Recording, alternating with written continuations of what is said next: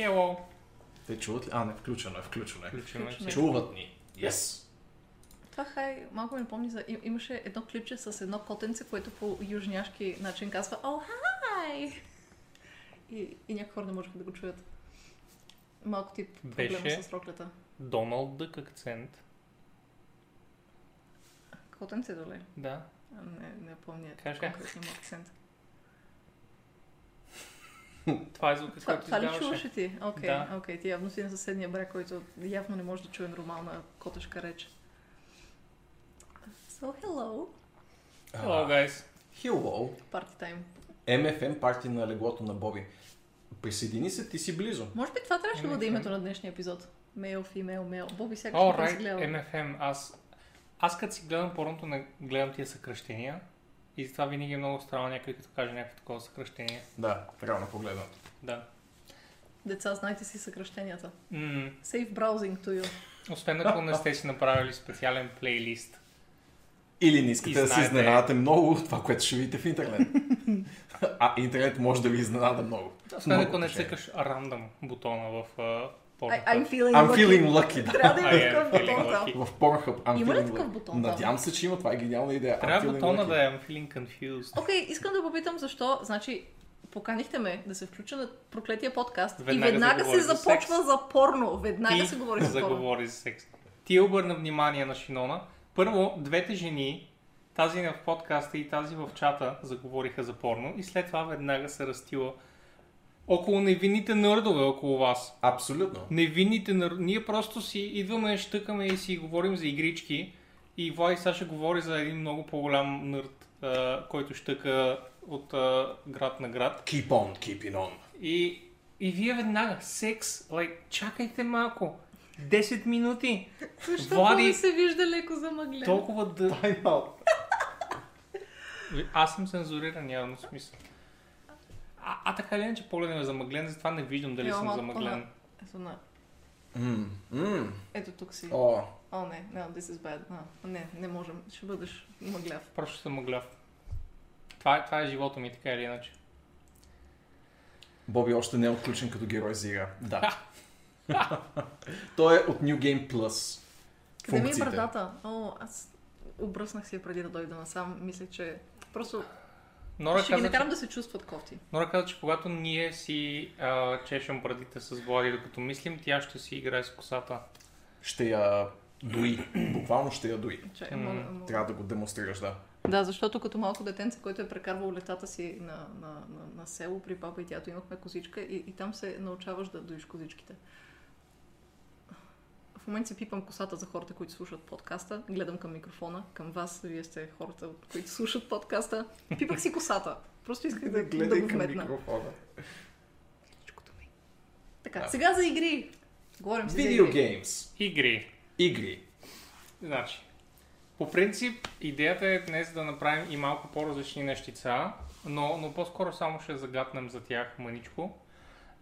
Поизмежду разговорите. Поизмежду. Да, иначе ще се опитаме да си държим нормален подкаст, просто just so happens, Нора беше в квартала.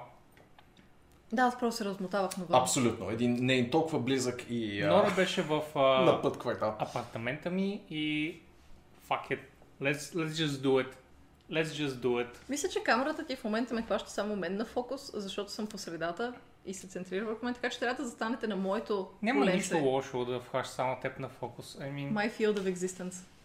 My plane. Ето така. Добре. Така на фокус ли сме? Kinda. Аз не искам да съм на фокус. Нормален подкаст. Това да не е нов критерий за подкастите ви. Нормален според нашите критерии, Травян. Дефинирай нормален. Добре. Да. Дефинирай подкаст. Да им пуснем ли някаква дребна музичка отдолу? Дребна музичка? Разбира се, защо пък не. Добре. Обливион. Ето за какво. Окей, нека Обливион. Трябва да напишеш Oblivion Elder Scrolls, защото иначе излиза саундтрака на тъпия филм. На хубавия тъпия филм. Това ли е? Да не видя това? От него е, със сигурност. Какво искаш да пусна? Кое ти идея? Just play anything! Jeremy Soul! Да, ние няма да го чуваме, но вие ще го чувате. Може би малко по-слабичко. Гай се така ще кажа, че все пак трябва да се чуваме отгоре. Да. Пък не искаме да викаме постоянно, това е само Влади. И днес ли ще пеем Toss a coin to your Twitter? Toss a sub to your Twitter. Come on. Mm-hmm. Oh, viewer of plenty. Oh, viewer of plenty. Ще завържем песен. Абсолютно. Мисля, че ако продължаваш с това, ще почнем да губим зрители скоро. By the way. Да. Yes. Скоро започват бановете в Discord. А малко след това и бановете в канала. И накрая просто напускането. Вълчо казва, че трябва да си пусна брада, защото убивам симетрията, но Вълчо, ти знаеш какво е симетрия? Аз в момента съм в средата без брадата, те двамата имат бради с мен. Да, това е дефиницията. Literally symmetry. Literally symmetry, как казвам. Да, дори сме се поделили по размер на пишките от най-малка към най-голяма. Is this like a clip joke or I'm not sure? Is it? Is it though? Ето с... Има ли значение точно откъде расте?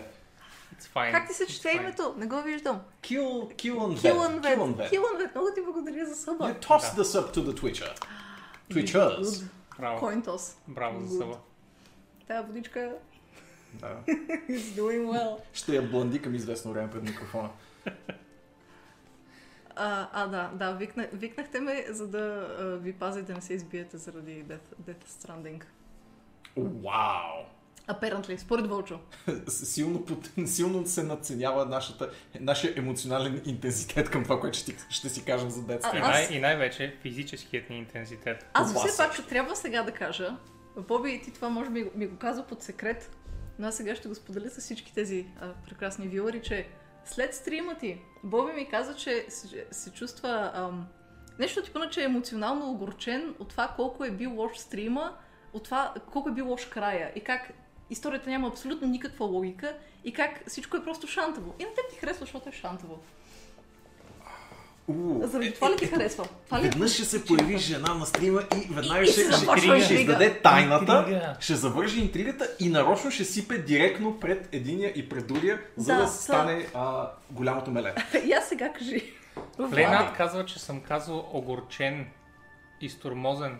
В смисъл, и ти ли си бил в разговора с Нора? Той казва не е огорчен, запетая, той казва обременен. Обременен, окей. Ами всичко това. Всички тези емоции. Да, така че да, аз 100% съм един арбитър в този разговор, който да ги пази да не се убият един друг. А.к.а. тя ще мълчи. И ще прави ето така. Хващам ги за раменете за хората, които не гледат. Така. Не беше нещо лично на Нора. Влади, ти кога игра последните 3 месеца? Така, последните 3 месеца. Реално ми се събират около един плътен месец, може би, редовни стримове на Death Stranding. Което означава от края на ноември. Не съм сигурен, не бях ли се още... Нали, трябва да погледнем назад в статистиката, но мисля, че в началото на декември започнах Death Stranding, спрях към средата, защото излязохме в коледна почивка и го възвърнах като стримчета сега в началото на януари, така че... Събират се 4 седмици, според мен, плътни стримове, от които, както и доста хора в чата отбелязаха, съм се шматкал доста повече от някои други хора, които са играли Death Stranding на стрим. Ти по принцип се шматкаш доста повече, отколкото други хора, които са шматкали. Така е. Да, но явно е казал, нямам време до април да изиграя. Ами и малко се стресирах, честно казано. Стресирах се, защото в един момент чекнах горе-долу да си сверя часовника, защото време правя, за да мога да й кажа на Нора, например, като пише програмата, нали, пишеме до края на седмицата Death Stranding или пишеме до сряда Death Stranding. Гледам и си викам, нали, знам къде съм, ще се намеря в някоя интернет плейстру до къде съм и преценявах се примерно на половината или малко след половината, но според онова плейстру, което гледах, аз бях на около 1/3. В смисъл, и не повече със сигурност. И свикам, Боже Господи, какво става? Аз съм налял примерно 30 плюс часа вече. Нали? Това значи, че 120 часа заминават в тази игра. 120 часа късцени, как е? Това не е Death Stranding, by the way. Не, това е Metal Gear Solid. Да, впрочем е доста повече. Оден е, докато ти се иска да имаш филм на другия екран. Не съм съгласен. Да, защото ти си говориш с чата през цялото време. Не, според мен дори имаше шанс да е още по-дълбоко емоционално изживяване, ако не беше. А защото стоиш такъв? Ти почувства ли някакво... влечение към героите. Запука ли ти за героите накрая? Запука ли ми за героите? Защото към края ти каза, че е тази, която е майката, слаш, сестрата, слаш, whatever the hell. Да. Че не си сигурен още какво чувстваш спрямо нея, че не ти е... Не е задължително ти да си човека, който е привлечен на емоционално ниво към даден персонаж. Имаш правото и създателя на играта има правото да ти представи герой, за който ти казва, главният герой има влечение към него, нали? И ти малко или много си неволният свидетел на това нещо. Mm-hmm. Добър пример е Клоуи от Uncharted, например, за която знаеш, че Нейтън има минало с нея, mm-hmm. но в началото, нали, нямаш никаква емоционална привързаност. Знаеш обаче от действията на героите, че тези персонажи са неразривно свързани и че са имали нещо в миналото си и че нещо ще се случи така или иначе като развръзка. Така че не го оправдавам за това как е конструирал историята си, особено около Амели и президентшата, но не е някаква голяма черна точка в моята книга. Черна точка за мен е просто подхода му на разказвачество. Това със сигурност е най-трудно смилаемата част от начина, по който Коджима прави игри. И уважавам, че го прави, но не на всеки ще му е приятно и това ще е, нали, до края на дните и може би това ще е нещо, което ще прави игрите му, ако продължи да прави игри, такъв голям и проблемен за дискусия момент в гейминга, но е яко, че има човек, който прави такива неща, може би, до някаква степен. Не съм съгласен с това, че доста хора казаха, че Death Stranding няма геймплей или че геймплеят, който съществува, не е важен за това, което се случва в Death Stranding. Това със сигурност за мен не е така. Има много, много, много емоция в начина, по който се... Фрустрацията също е емоционална. Емоционално важна част от такъв тип игра. Фрустрацията при спъване ли? Основната емоция в Death Stranding. Не само. Има и много моменти на самота, уединение. Особено в силните там финални чаптери в планината се усеща още повече. Начинът, по който ти влияе бурята, как се променя тя в зависимост от това къде се намираш. Аз съм супер съгласен. Играта те геслайфа в това да се чувстваш като отрепка. И когато започне да ти помага и да ти казва by the way exosuit, by the way jeep, и ти си, тази игра е толкова добра към мен. Аз искам да я възнаградя с моето време. Нима не е същото, нали, без да съм голям специалист и в такъв тип симулационни преживявания, тип носачество, като Elite, като Eurotrack, нали? В началото почваш с шибания камион и бавно и постепенно слагаш хубавите неща на камион и става по-приятно и по... как да го кажа, по-забавно. Определено би било оживяването, ако още от самото начало може да се качиш в джипа, нали, и да минеш цялото пространство без мъничко да си се помъчил и да си поплакал по пътя. Разбира се, но трябва да има геймплей за когато това нещо се случи, защото според мен не би трябвало структурата на геймплея да е малко по малко, ти става по-лесно да извършиш почти нищо. Ако ти даде играта да се качиш директно в джипката и тогава геймплея просто качи всичко в джипката, с джипката отиди там, снеси го и изгледай клипчето. Това пак не е интересно. В смисъл, трябва да ти е интересно какво се случва. Да има в играта, за да ако сложат Fast Travel, не, в смисъл, това ще намали още по-малко. Не, казвам, че от единия бомбон до другия бомбон трябва да ти е интересно какво се случва. И аз мисля, че единствените бомбони е момента, в който качваш нивото, но геймплея на ти се услажда. Той става по-лесен, но не се разчупва и не е геймплея това, което затруднява, защото в началото го е момента с по-трудно ми е да изкачвам, по-трудно ми е да минавам, не мога да си построя мост, не мога да правя нещо, но ако скипнем цялото това нещо и отидем на последната част, в която ти си в камион, товари всичко в камиона и единственият начин нещо да те затрудни at that point е да ти излезат BTEs. И ти си, фак, нали, което буквално се случи, няма начин, да. Просто ти цитирам, в смисъл, за да кажа, че не си измислям, нали. И at that point почти няма геймплей. Геймплей не ме тормози, искам просто да стигна от другия бомбон, нали. Няма го вече пъзъла на това, което реално правиш от единия другия чекпоинт за синематици. Да, разбирам ти гледната точка. Което според мен трябва да го има, защото ти сравни с Elite Dangerous, но тя е абсолютен симулатор. Така че там никога не са обещали геймплей. Тя затова напечели награди за геймплей, нали знаеш? Така е, така е. Стига си споменавал бомбони, by the way. Хората в чата откачат. Бомбонки. Бомби. Бомбони. О, не, това беше полезно за много хора. Съжалявам. От нашите уши за вашите уши. Тоест не, от нашите крайници за вашите уши. В край на краищата винаги може, Боби, ако ти стане твърде скучно от обиколките от бомбон А до бомбон Б, просто да разкладиш малко бебето. Да успокоиш малко нервите. Интересно е да контрапункт на това, което в началото. Аз мисля, че това ще ми хареса най-много в играта. Този все още мисля, че това ще ти хареса най-много в играта. Аз мисля, че бомбоните с това, което изобщо няма ми хареса на мен в играта, което малко ще обезмисли идеята да я играя, защото момента, в който пъзела с прекосяването на територия приключи, аз съм такъв, окей, скип синематиците, знам, че няма да кажете нищо, накрая ще изгледа филма, всичко окей. Имало е моменти, в които сам се улавям, че съм избирал или по-трудния начин на придвижване, просто за да видя какви са природните, нали, забележителности в дадени региони, или просто за да изпитам малко повече от тръпката на интересно по принцип представените леко хорър моменти с призрачните битита.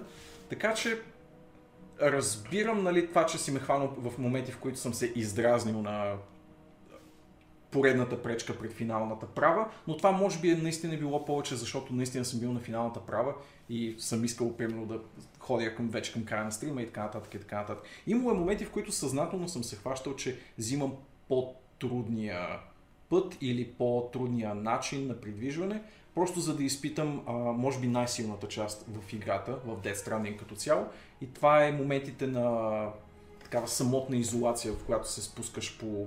Самотна изолация е голямата автология, by the way. Просто искаш да покажеш точно колко си бил изолиран. Абсолютно. Има една много такава уединена и почти приказна атмосфера, когато се запокитиш някъде надълбоко в дебрите на Death Stranding, който впрочем е моделиран, въпреки че се развива в щатите. Това е възможно най-нештатската игра.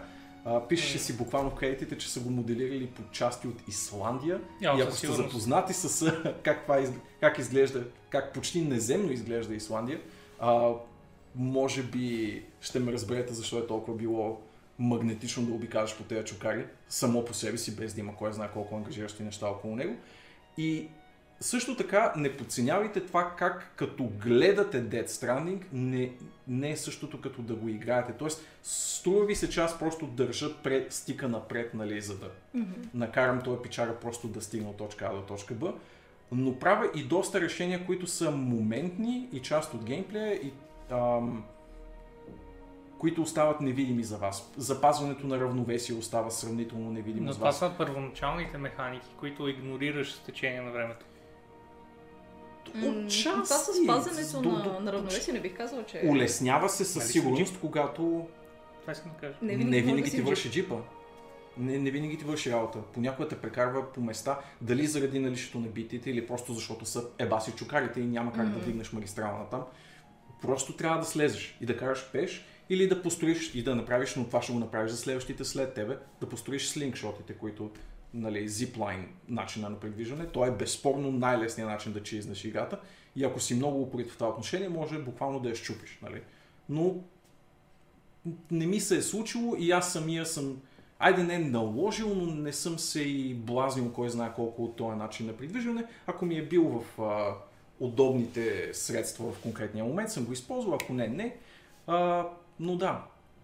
Що се отнася до геймплея на Death Stranding, определено има много от него и определено не е безмислен или пък безинтересната част на играта, която да някакси да ти запълва времето до бомбоните или до интересните моменти. Поне това е по мои лични наблюдения, като не казвам по никакъв начин, че е перфектна в това отношение. Има много UI издънки, които са непростими според мен за игра, която се концентрира толкова много на преместването на багаж от точка А до точка Б. Трябва поне начина, по който балансираш тези багажи, начина, по който ги прехвърляш, било то по себе си или по превозни средства, или по каквото и да е една идея по-безболезнена, но... Това е нарочно според мен, защото, както казах, мисля, че основният геймплей елемент в играта е фрустрейшъна, който малко по малко премахваш и затова да се услажда повече. Затова в ревютата, ако хората не преминат първите 10-20 часа геймплей, спират и казват не мога повече. Това е най-скучното нещо, което съм играл. А тези, които ги преминат, казват, абе играта започва ми се услажда. Защото са били геслайтнати в това да им е изключително трудно и неинтересно в началото и е някакво, това е клоп, I just can't do this shit, смисъл, просто клопваш напред, падат ти неща, clunky water mechanics, I don't wanna deal with this. If you deal with this, с времето се улеснява всичко и ти си такъв, сега вече най-после мога да доставя пакета. I can finally have fun in this game. And by fun, I mean, I can play it without the clunkiness. Ами, ето и Картача го казва, че го казваш все едно това не е легитимен инструмент за оформена игра. Много игри считат на първоначална фрустрация в дадени геймплей аспекти, за да ти отключи след това. Morrowind, например. Влизаш в Morrowind и всичко те убива. Ти нямаш никакво значение. Абсолютно мога да го свържа с това. Все си мисля, че аз разбирам на къде клони аргумента ти, но не съм сигурен, че е толкова незабавно. Мога със сигурност да се съглася, че няма да е за всеки. Наистина, просто няма да е за всеки, точка. И това не е лошо. Не е лошо. Малко съм разочарована от липсата на един конкретен елемент в играта, тъй като все пак ти... Щом е само един, пак добре се е справил Коджима, така? Ами, не съм гледала чак толкова много стримовете ти и доколкото виждам, това нещо го няма там. Така. Но ти носиш на гърба си едни страхотни стекове с... искам да ги нарека подаръчета, тъй като беше коледно време и ти обикаляше с подаръчета на гърба си. Така. Малко ми е тъжно, че нямаше мини игра, в която ти сам трябва да наредиш пакетите по такъв начин, че да си прецениш все пак как да не изпаднат от тази подредба, докато обикаляш. Според мен, това щеше да е твърде фън за играта. Оборете ме. Аз скъп бих правила нещо такова. Точно. Обожавам Тетрис. Точно. И там няма. Някой може да пише на Коджима. 100% могат да го добавят като DLC. Има мъничък елемент на това, що се отнася до къде слагаш определени елементи от багажа ти. Например, консумативите, играта те насърчава да ги слагаш по удобни захващане крепежни елементи по тялото. Тоест, слотовете, които са на крака, ръце и примерно... То всъщност това са четирите слота на двете рамене и на двата баджака. Също така... те насърчава да използваш едни колишки, които аз честно казвам не ги утилизирах колкото трябваше. Щеше да ми бъде доста по-лесно. Що се отнася до примерно големите и обемисти багажи, които е хубаво просто да си останат на количката, ако ще се биеш с някой или ако трябва да се отървеш от нещо на пътя ти. Но да, има малко от този елемент, обаче със сигурност не е силно застъпен. Има буквално бутон, който правиш, натискаш и той оптимизира багажа ми. В смисъл, нареди го по начин, по който да не се клатушка толкова на гърба ми. Може това, ако искаш да играеш на easy mode, някакъв story mode? Ще си призная, впрочем, че за всичките сигурно 60-70 часа, които изкарах тази игра, нито веднъж не съм се пробвал да пренареда багажите ръчно. Не съм проверял има ли такава функционалност. Мисля, че още в самото начало открих, че триъгълника просто ги оптимизира, но нямам идея дали не мога да си нареда сам. Да, според мен това е изпусната възможност. Явно има, казва Нив. А какво те кара да буташ напред? Да буташ напред. Със сигурност езотеричната история, да разплетеш пъзъла на света, който те обгажда, защото поне за мен той е интересен визуално, интересен с странността си, с персонажите, които го населяват. Със сигурност студията си. Да. Ето той и Боби, може би ще се съгласи с мен, че в крайна сметка те ти обясняват по изключително, има прекрасна английска дума, ham-fisted начин, всичко в тази игра. Тя не е необяснима. По агресивен начин ти го разказват. Да, сипва ти го на дебело и ако хванеш. Ако не, гледай го втори път, гледай го трети път, гледай го четвърти път, колкото пъти ти трябва. Ще го разбереш eventually, в смисъл не е непробиваема бариера от езотерика и със сигурност горе-долу всичките неща, които съм видял в играта, мога вече да си ги обясня, след като съм ги преживял веднъж, прополучел тук-там, върнал се към тях и в някои допълнителни лор документи в самата игра. Не е неразплетим сюжет също така. Остава вече отворен въпросът дали е добър сюжет. И аз ще си помисля още малко по този въпрос, преди да напиша своето пространно ревю, което вие ще видите в някакъв скорошен момент на сайта Jazz Hands. Arx.bg. Абсолютно. Arx.bg. Много приятно сайт, ако не сте били там, вижте. Да. типично заключено беше обяснено. Ей тук отдолу. Скоро ще му се случват неща. Някъде. Някъде от сам. Нямам никаква идея къде е екрана. Не знам. Един от линковете отдолу. Там където пише Donate, на този линк кликнете. Death Stranding беше преживяване, което не знам дали бих си причинил отново. Или поне не след дълго време храносмилане на това, което съм преживял в нея, но сигурно е и нещо, за което ще мисля още дълго време. Това все пак са много часове, които трябва да вкараш наново в играта. Дори да направиш всички сайт неща. Бих се върнал да помагам на други играчи, което е готин аспект на играта, за който може би не говорихме достатъчно и не го показахме достатъчно на стрим, но има силно застъпен такъв асинхронен кооператив в тази игра, тъй като взаимно си строите неща и взаимно си помагате по време на битки чрез нещата и предметите, които придобивате и структурите, които посявате навсякъде из Америка в кавички, всъщност Исландия. Но това е готин аспект на играта. Има хитър начин на вкарване на мултиплеер, нещо като Dark Souls, но наобратно. Вместо да си пречите, си помагате и нали, това е голямата тематика на играта за връзките между хората и това как трябва всъщност да си помагаме и колко е вдъхновено от събитията в Щатите и в Великобритания през последните няколко години. Яла, бала и хуахо, help each other, keep on, keep on и така. Предпочитам да вярвам, че са се вдъхновили от Journey, а не от Dark Souls. Това също е по-приятно обяснение на нещата. Ако не сте играли Journey, о господи, играйте го, вече го има и за PC, в Epic Game Store, чудесна игричка, минава се много бързо. Та така, не препоръчвам със сигурност Death Stranding на всеки, ако нямате... На кой го препоръчваш? На кой го препоръчвам? И на кой не го препоръчваш? Не го препоръчвам първо, ако нямате кой знае колко време за гейминг, със сигурност, това е съвсем легитимна... Ами често казвам, повечето RPG-та са пак толкова...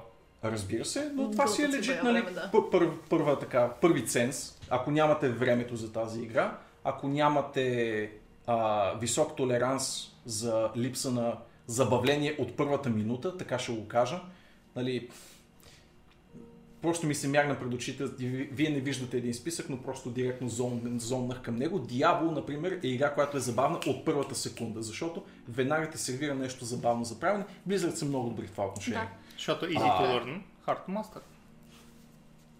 Така, едно на ръка. Мисълта ми е, че ако изисквате забавлението ви да бъде моменталически, също Death Stranding няма да е вашата игра. И разбира се, ако искате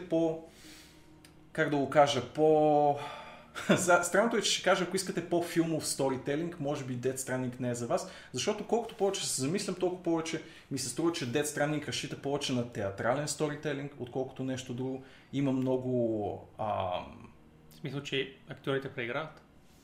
Има чупения на четвъртата стена, има една тенденция към... Това има ли общо с видричките? Има общо. Всичко има до някъде общо с видричките. Но има момент на... Как да го кажа? Има момент на бебето, което прави така. Има момент на лайковете. Момента на лайковете е hand-fisted social commentary. Аз лайковете беше толкова one like equals one prayer. Буквално има измислена субстанция в вселената на играта, която се казва лайксин. Ликецин, може би. На български биха го написали. И това е според вселената на Death Stranding и главата на Хидео Коджима легитимен химически елемент във вашите глави. Не питайте. Всеки път, когато натиснете в Фейсбук... Предпочитате подчертано агресивни игри. Ето да.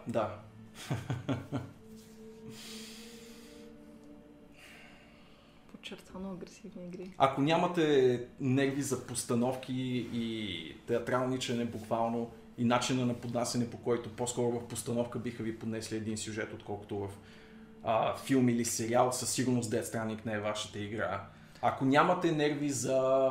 Това да не ви дават отговори. Да, това също. Ever, basically. Или пък да ви ги сипват в големи концентрирани дози, което е кофти подход. В смисъл, няма как да го нарека по друг начин. Той така го прави и така го е правил откакто е режисьор на видеоигри и пише сценарии, но не е безкрайно готино. Нали? Но е просто нещо, което или го преглъщаш, когато става въпрос за Хидео Коджима, или не го. Точка.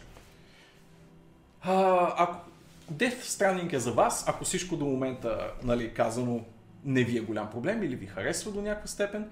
За вас е със сигурност, ако харесвате хубаво аудио оформление и музика, играта има прекрасен саундтрак. Да, съгласен съм. Коджима, който за вас, лично е напълнил плейлиста, според Влади, се е справил прекрасно. Ще ми е интересно да проуча въпроса, кой точно е подбирал групите и кой точно е избрал Low Roar като основен саундтрак носител през цялото време. Не бих изключил да е той, но може и да не е.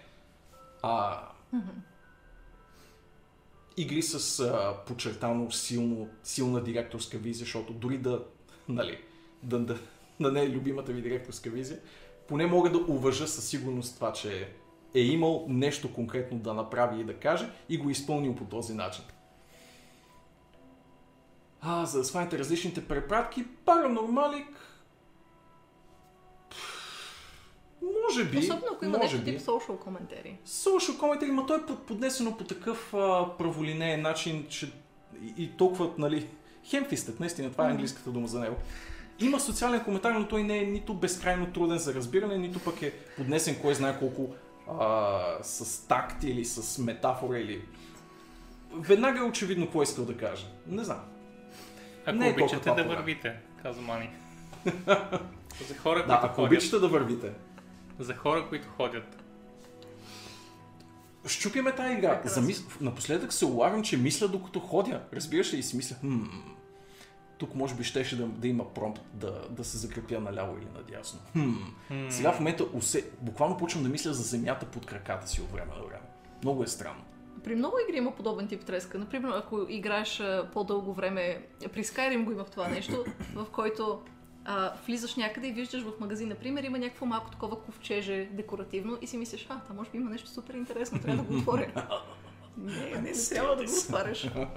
Абсолютно, да. Това по принцип е треска, като се преиграе с някоя игра и мозъкът ти все още е там и казва, не, това е което правим сега. Това е което правим и ти, не, сега спим и той, не. Играем. Това беше един от проблемите, когато играх Лига за кратко време преди години. Затварях си очите и преди да заспя, аз виждах как гоня хелт барчета, които са на една плюнка. Виждах го това нещо, докато заспивам. Що за изручки не е това? Така е. It's not great. Определено е игра, която ще остане още известно време с мен или ще мисля за нея под една или под друга форма. Има интересна вселена, а аз обичам такива неща. Точката, може би това е най-голямото нещо.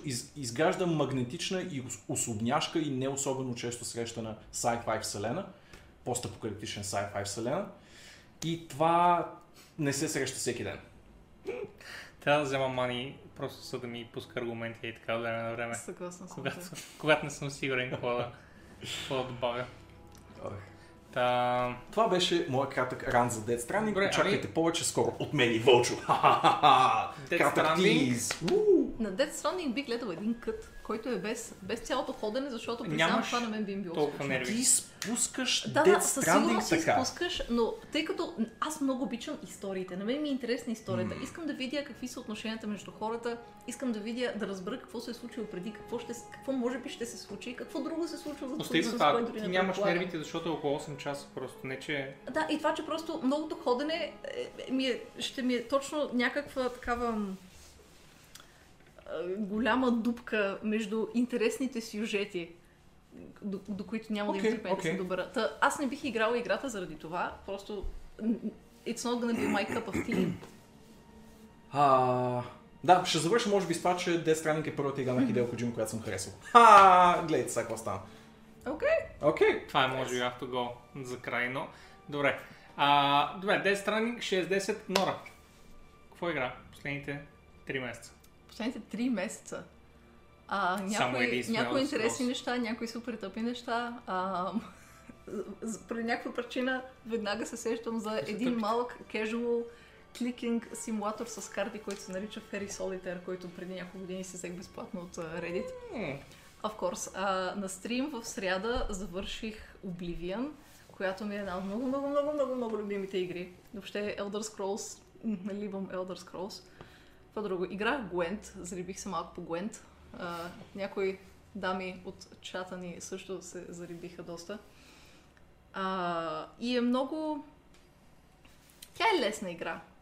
В Hearthstone много бързо осъзнаваш, че да, играта е готина, обаче много бързо започва да ти ритат зантика и осъзнах, че ти изобщо с нищо не ставаш и ако не влезеш в някой сайт, някой да ти препоръча конкретен дек, не ставаш за нищо. Не можеш да караш без някакъв адекватен дек и да вкараш някой час в проучване на нещата. Докато в Gwent, аз вече много часове се чувствам изключително комфортно там, защото намерих си някаква стратегия, която си работи за мен и в повечето от случаи върши работа. И си ми харесва и не ми се налага да учи на какви сайтове с допълнителни информации. Както трябва. Както трябва, да. Не казвам, че и за Hearthstone не съм го правила. Там съм го правила това, нали, да търся декове и някакви такива неща, защото иначе няма да ми е приятна играта. Просто няма да се получава. Но има 1 милион неща, които могат да спрат в Hearthstone. И това са картите на противниците. Защото има толкова рандъм неща и толкова рандъм интеракции измежду картите, че хората могат без диска да те спрат. Което е кофти. В смисъл, ти си вложил мисъл в това, което се случва в тестето ти и нещо просто идва. И Hearthstone много често слага, поне мен, сега сигурно звучи, напише едно кратко есея, за да ми отговори, но поне на мен така ми се случи, че дори когато вложа мисъл и си кажа този мейдж ще го направя с това и това in mind и ще събера каквито карти имам по темата и би трябвало да ми свърши някаква работа. Не. В 95% от случаите не. Няма да ми свърши работа.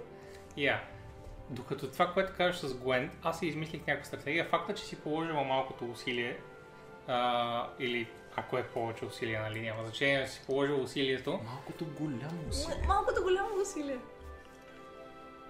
Средното усилие, ако си го положил, ето го. Не, това е за друго, добре, след малко, сега идва моят отговор. Давай, моча. Това е предостатъчно да имаш сериозни шансове да минеш на там. И освен това можеш да видиш интеракциите a mile away, което е много хубаво. С тези карти на Gwent. Да. Знам, че ако човек изкара 2-3 карти в началото, вече знам цели му дек какъв е, около какво се върти. Да, и евентуално точно как бих могла да го завъртя. Точно така, имаш в началото. Има го това горе-долу в Hearthstone, но има толкова сайдлайн карти, които влизате ти си изнъж, нямам никакъв представа какво играе. Just keep going. Да, но проблемът е в това, че аз съм играла много повече часове Hearthstone, отколкото съм играла часове Gwent, но аз пак разбирам Gwent много по-добре, отколкото разбирам Hearthstone.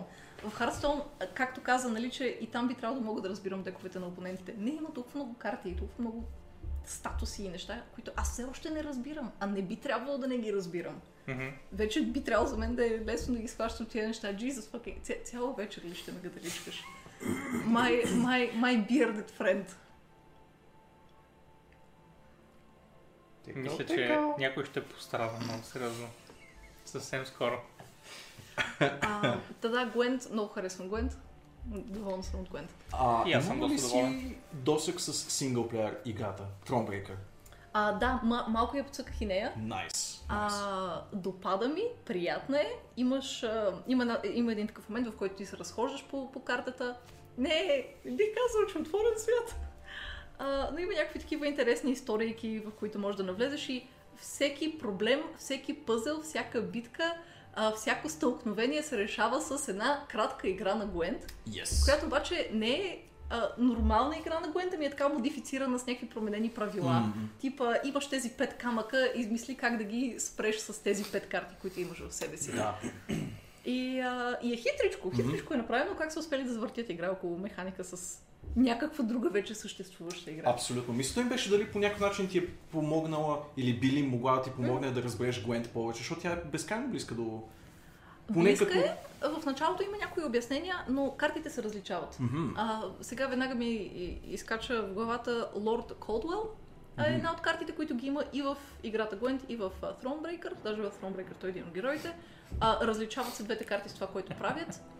И се различават главните умения на самите герои.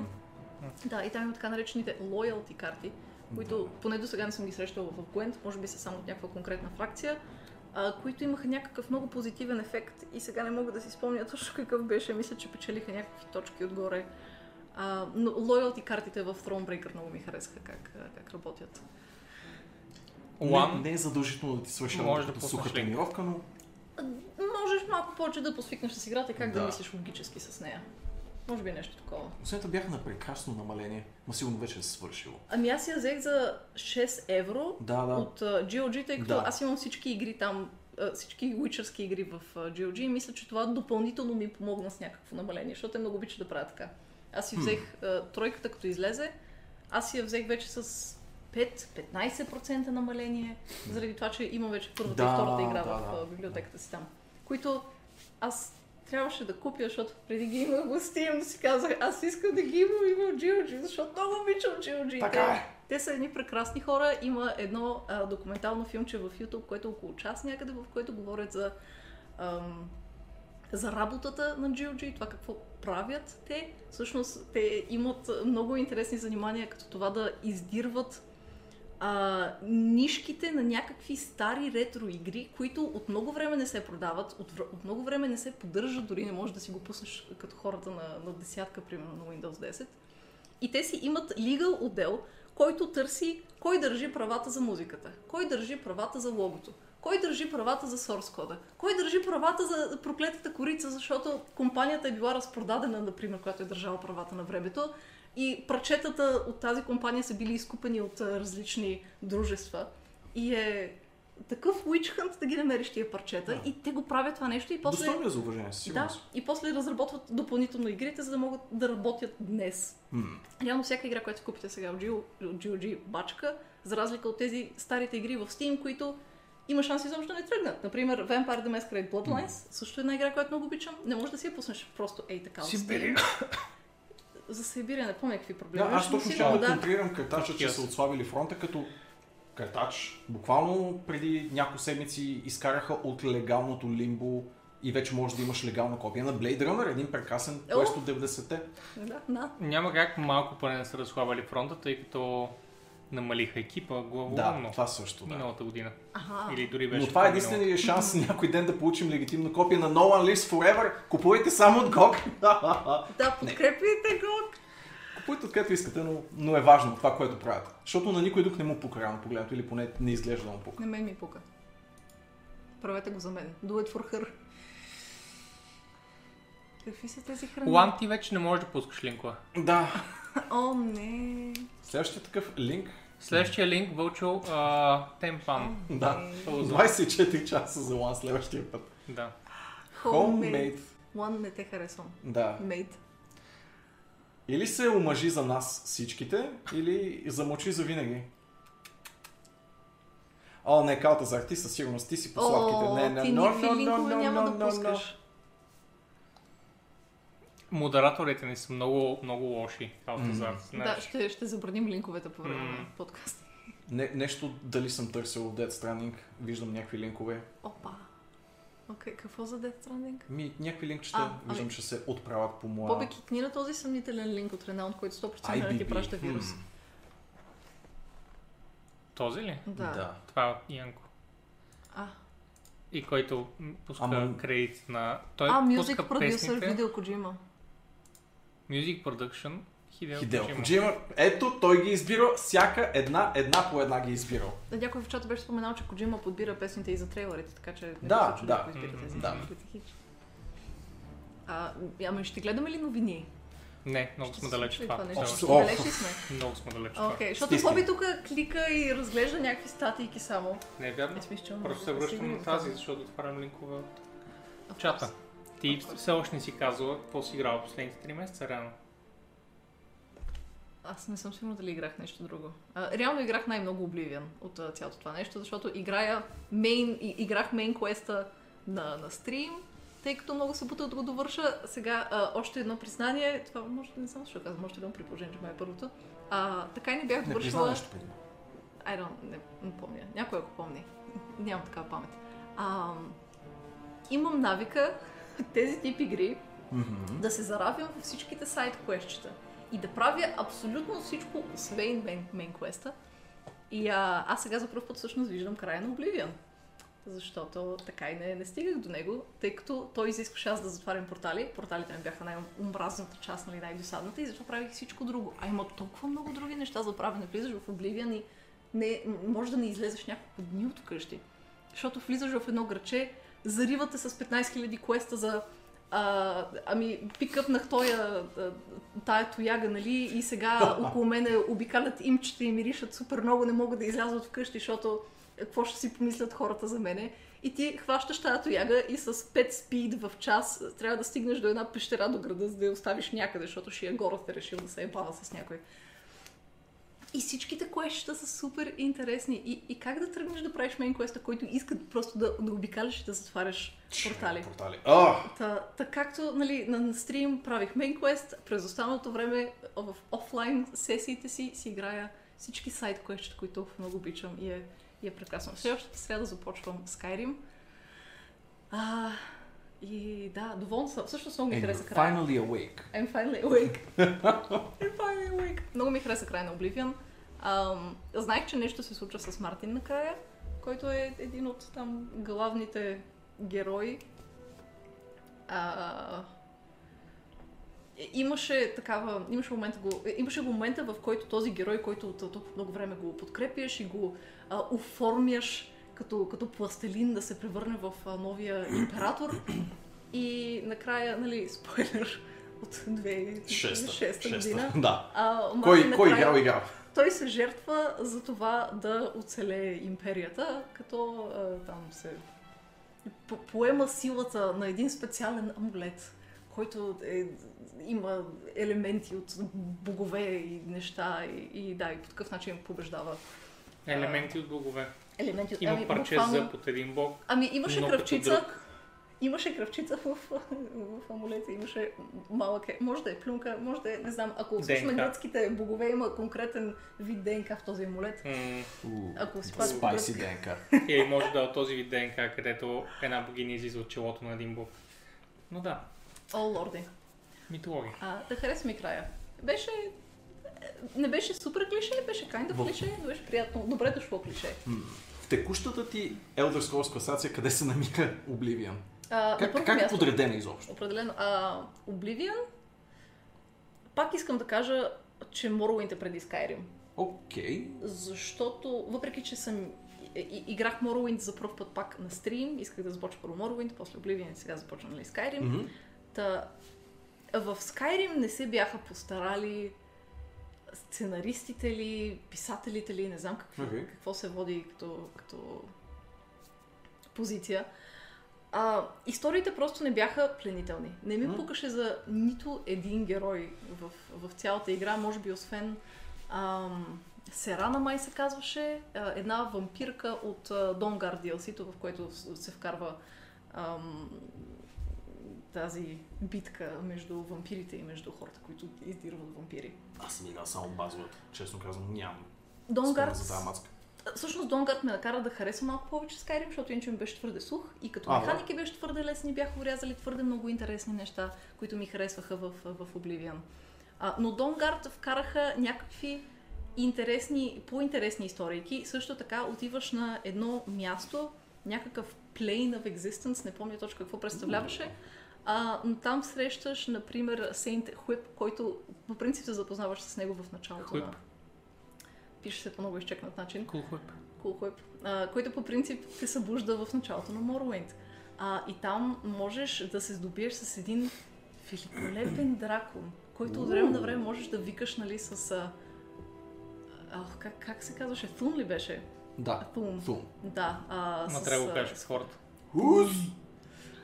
Не помня какъв точно беше въпросният Thun, но ти ставаш нещо като... каква е думата на български? Liberator. Ставаш нещо освободител на този дракон, да, защото е бил затворен там хиляди години и се е разложил. Той реално умрял, този дракон, и е супер такъв тъжен, защото не е излизал от това супер гадно място и не е летял. И shit is just bad for this little dragon. И ти го откриваш и му помагаш, и когато се връщаш в нормалния свят, ти можеш да го викаш да ти помага, викайки го, нали, с Thun. И всеки път, като излезе на свобода, и като видиш как се рее през небето, и с един такъв дълбок бумтящ глас ти казва I am free again! И лети из небесата и ти си О, майката! Можете ли да свалбомбите? I don't think we should. Да, Dawnguard DLC-то ме накара все пак да имам някакво уважение за Skyrim. Въпреки, че това е малко силно, уважавам Skyrim заради това, че вкара много хора, които са които до сега не са пипали RPG жанра, не са пипали този вид ролеви игри. Просто защото е лесна. Skyrim е лесна, както и да я поглеждате. Да. Супер, не изисква почти нищо от теб, за да навлезеш в нея, за да свикнеш с механиките, за да си добър в нея, за да си добър в Skyrim, не е нужно да си добър не изисква в кой знае какви игри. Да внимаваш това, което правиш. Да имаш кой знае какви рефлексии, да внимаваш кой знае колко. Да, за това нещо поне им давам едно сериозно евала, защото е помогнало много играчи да влязат в жанра. Както има една много мила баба, която стана популярна с това, че си качва клипчетата в YouTube с това как играе Skyrim и тя, доколкото разбрах, ще бъде вкарана или като NPC в новият Elder Scrolls, който в момента се разработва шестицата, или е в Elder Scrolls Online, който е ММО-то, не помня кой от двете беше. Защото двете за толкова много са и се накефили. Кой беше въпрос? На мен ми се върти из главата, че ще вкарат в фенски мод, но това вече... Мисля, че беше официално. Окей, възможно. На въпроса на Вълчо, Daggerfall на стрим кога? Вълчо, всичко преди Redguard го играеш ти. Даже и Redguard е много. Твой са. Артас е либератор на Синдрагоса. Значи кажеш, че Bethesda са дали зор повече на света, отколкото на нещо, което на времето ти е привличало повече да играеш Elder Scrolls игрите. Решили са, ще направим повече неща за exploration, ще има повече дънжени, които са по-интересни, разнообразни, повече противници и повече територия, вместо дълбочина на... Да, дълбочината ли безуше? Значи става все повече локва, отколкото кладенец. Аз мисля, че дългосрочната амбиция на Bethesda би била такава, за добро или лошо. По принцип, те много искат да усъвършенстват. Сега, доколко се ще усъвършенстват, каквото и да било е друга тема. Но мисля, че дългосрочната амбиция на Тод Хауърд в частност, той говори много пъти за нея, е наистина Elder Scrolls проектът да бъде ролевата игра, в която най-лесно просто влизаш под кожата на героя си и оттам нататък, доколко има дълбочина в механиките, вече не е толкова приоритет на Bethesda. Имаше един диалог по темата за това, дали такъв тип игра са добър пример за RPG, защото ти влизаш в кожата на герой, но този герой не е нещо съществено в света. Съответно е интересно дали играча влиза в ролята на този герой или той просто контролира някакъв герой. В смисъл, колко те интересува теб, че ти си в света. Ти когато не си съществуваш вече герой в света, ако си съществуваш герой в света, ти го играеш ролево и взимаш решения, които той би взел и правиш неща, които той би направил повече, отколкото ако просто те пуснат някъде, точно както е в Elder Scrolls, където няма значение, защото момент, в който излезеш от затвора, от крепостта си, искаш да кажеш, че... дърво, така отиваш там. Че не е ролплей това, че влизам в кожата на писмата. То пак е ролплей, защото разбира се, това е най-големия рол. В смисъл, това е максимумът. Да фари. Това е максимумът, страни бара се изпълва на максимум. Но когато си в такъв вид ролплей, basically си ти в света. Да. И реално правиш нещата, които ти искаш. Така че you don't roleplay, you just play. Kinda. В смисъл, че не играеш роля. Ти играеш себе си. Ти играеш както би взел ти решения. А не така, както героя в света би взел решение. Ти не кажеш, моя герой, въпреки че съм сигурен, че много стари когато играя вещера, гледам да взимам решенията, които Гералт от книгите би взел, а не които аз бих взела. Но защото знаеш Гералт като характер. Да, той говори за RPG-та, в които нямаш такъв предъпред. Да, защото знаеш, Гералт има тъп хумор. Гералт е, бие се за доброто, но доброто понякога е сиво и той обича да ходи точно по средата. И знаеш той как би реагирал в някакви неща и ти си кажеш, аз ще играя тази роля на Гералт. Или междувременно може да кажеш, то Гералт е доста тъп, аз просто ще правя каквото аз и знам. Нали? И играта ще ти е една идея по-неинтересна. Защото решенията, които взимаш, реално ще са гадни. И защото играта е направена малко по малко, е така дизайнирана да следи все пак нещо да прави Гералт, както Гералт наистина бива направил. Допълнителната мини игра, която е какво би казал Гералт? Какво би казал Гералт, което нали, е RPG в нали, баш жанра RPG. Mm-hmm. Докато в Skyrim все повече отива на там, че ти не си съществена част от света. Mm-hmm. You're a guy and there's a world. И какво правиш ти в него? Ами, I kill the king. нали? Отивам и убивам краля и сега, аз съм краля. И какво сега? Бал съм от това царство. Не ме интересува. Отивам да видя в тази пещера дали имам меч. няма значение, няма никакво значение, нали? Влизаш в ролята на магиосникът непокист, който отива да си живее в пещерата в Нарния. На магиосника непокист. Имате ли преференции между тия две неща? Преференция. Не, искам да има и от двете. Със сигурност искам да има от двете. И за двете има време, и за двете имам желание, честно казвам. Първият вариант, в който ти дават роля и ти имаш умерена свобода, но ето виждаш, ти сам казваш, че това прокрадване на нишката на какво всъщност би направил Вещера, то колкото по-надълбоко отиваме в тази логика, толкова повече си отива на към Uncharted територия, в която филма просто се случва, когато стане въпрос за сюжетни избори и оттам нататък геймплея, когато не си във. Но там реално не ти дава избор. Разбира се. Мисълта ми е, че да, някак си за двете има място под слънцето и в определени настроения искам едното или другото се. Ако и двете имат милионни продажби. Разбира се. Очевидно и двете имат. Но пък и за преференция не мога да кажа, наистина. За мен, честно казано, няма значение. Едно и също сами. Просто дайте ми готината история, дайте ми дали аз ще го създам героя, дали героя вече съществува, дали е направил някакви неща преди това. Просто ми дайте играя. Аз пък ще кажа, че имам преференция, предпочитам да съм съществуващ герой. Защото за мен света става, имерсията се качва малко повече и мържана. Окей, това мога да го приема, със сигурност. Както си говорихме преди стрима, дадох един пример с Dragon Age, където ако избереш елф, си basically плюят върху теб. Ти си изган, ти си бивш освободен роб, който не би трябвало да съществува и се държат с тебе като слойно.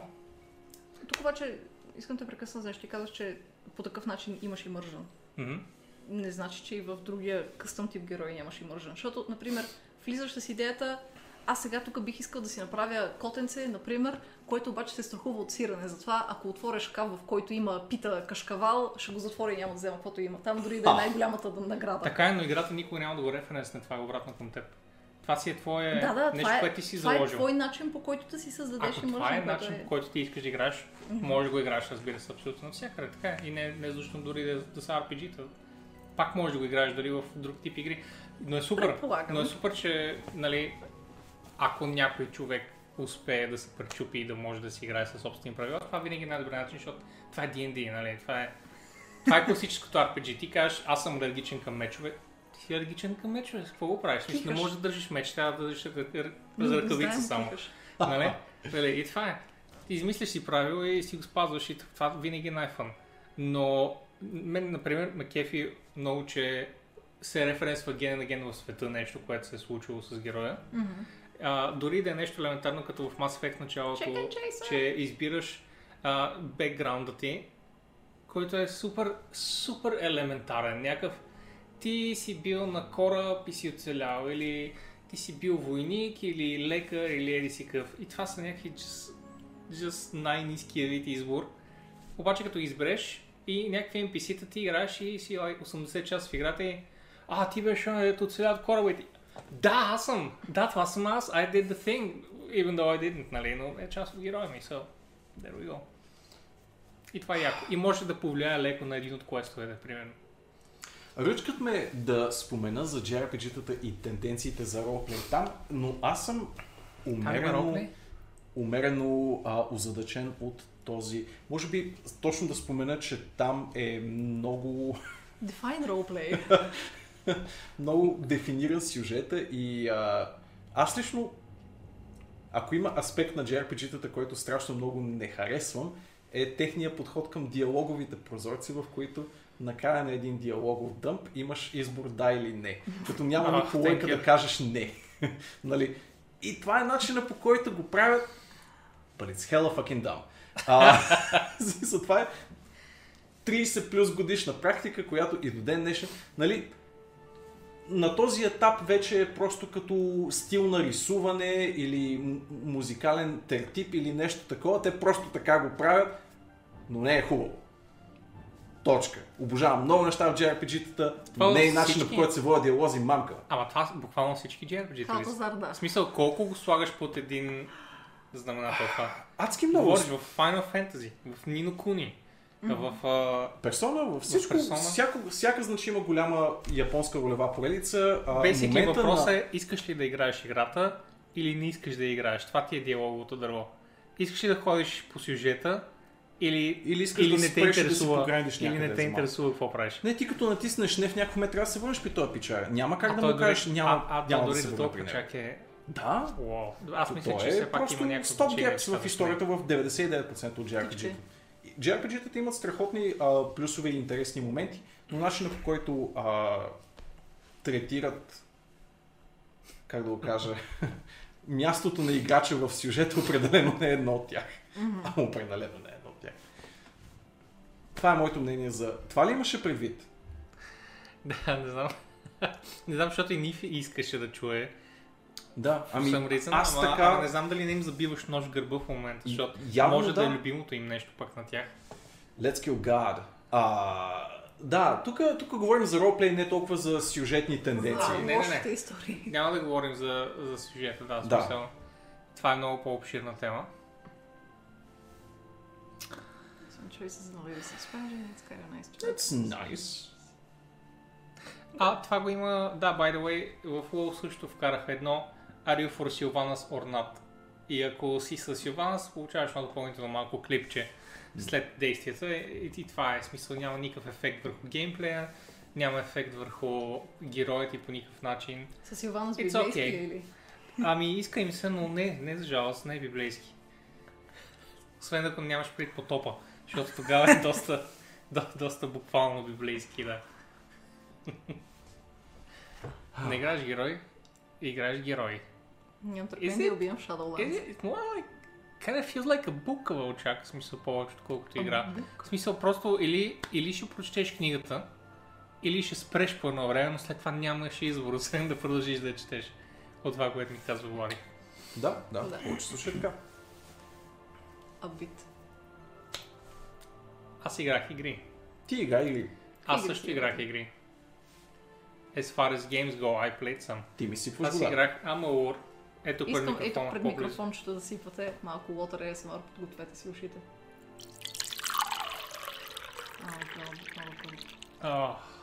Надявам се всички сега сте изпитали желание да искате водичка да си сипате, защото е полезно за вас. Но Хари спи ми на мене. Или да пишкате. Окей. Не може да пишкате, защото има важен подкаст в момента, който се провежда. Lovely. Thank you. Two guys, one cup. Walmart. Games like Life Strange. Обикновено JRPG-тата чисто механично геймплей от JRPG, безспорно. Но тук говорим за сюжет и за роплей. Или поне за това говорихме, докато Боби не каза, че е играл игри. Какви игри си играл, Боби? Аз играх игри. Да, значи аз играл Witcher, явно заедно с Спектрата. И така като гледам сме basically на същото място, в момента в дясно ни стои само единствено квеста Go to Skellige. Но той стои там, както съм във Велан. И съм малко объркан, честно казвам. В смисъл, аз съм във Велан от около 40 часа и квеста Skellige винаги ми дефолтва в инвентара, в квестлога. Винаги е, аз отивам да убия гол и след това да спася дете и след това отивам до Новиград да помогна на Blacksmith.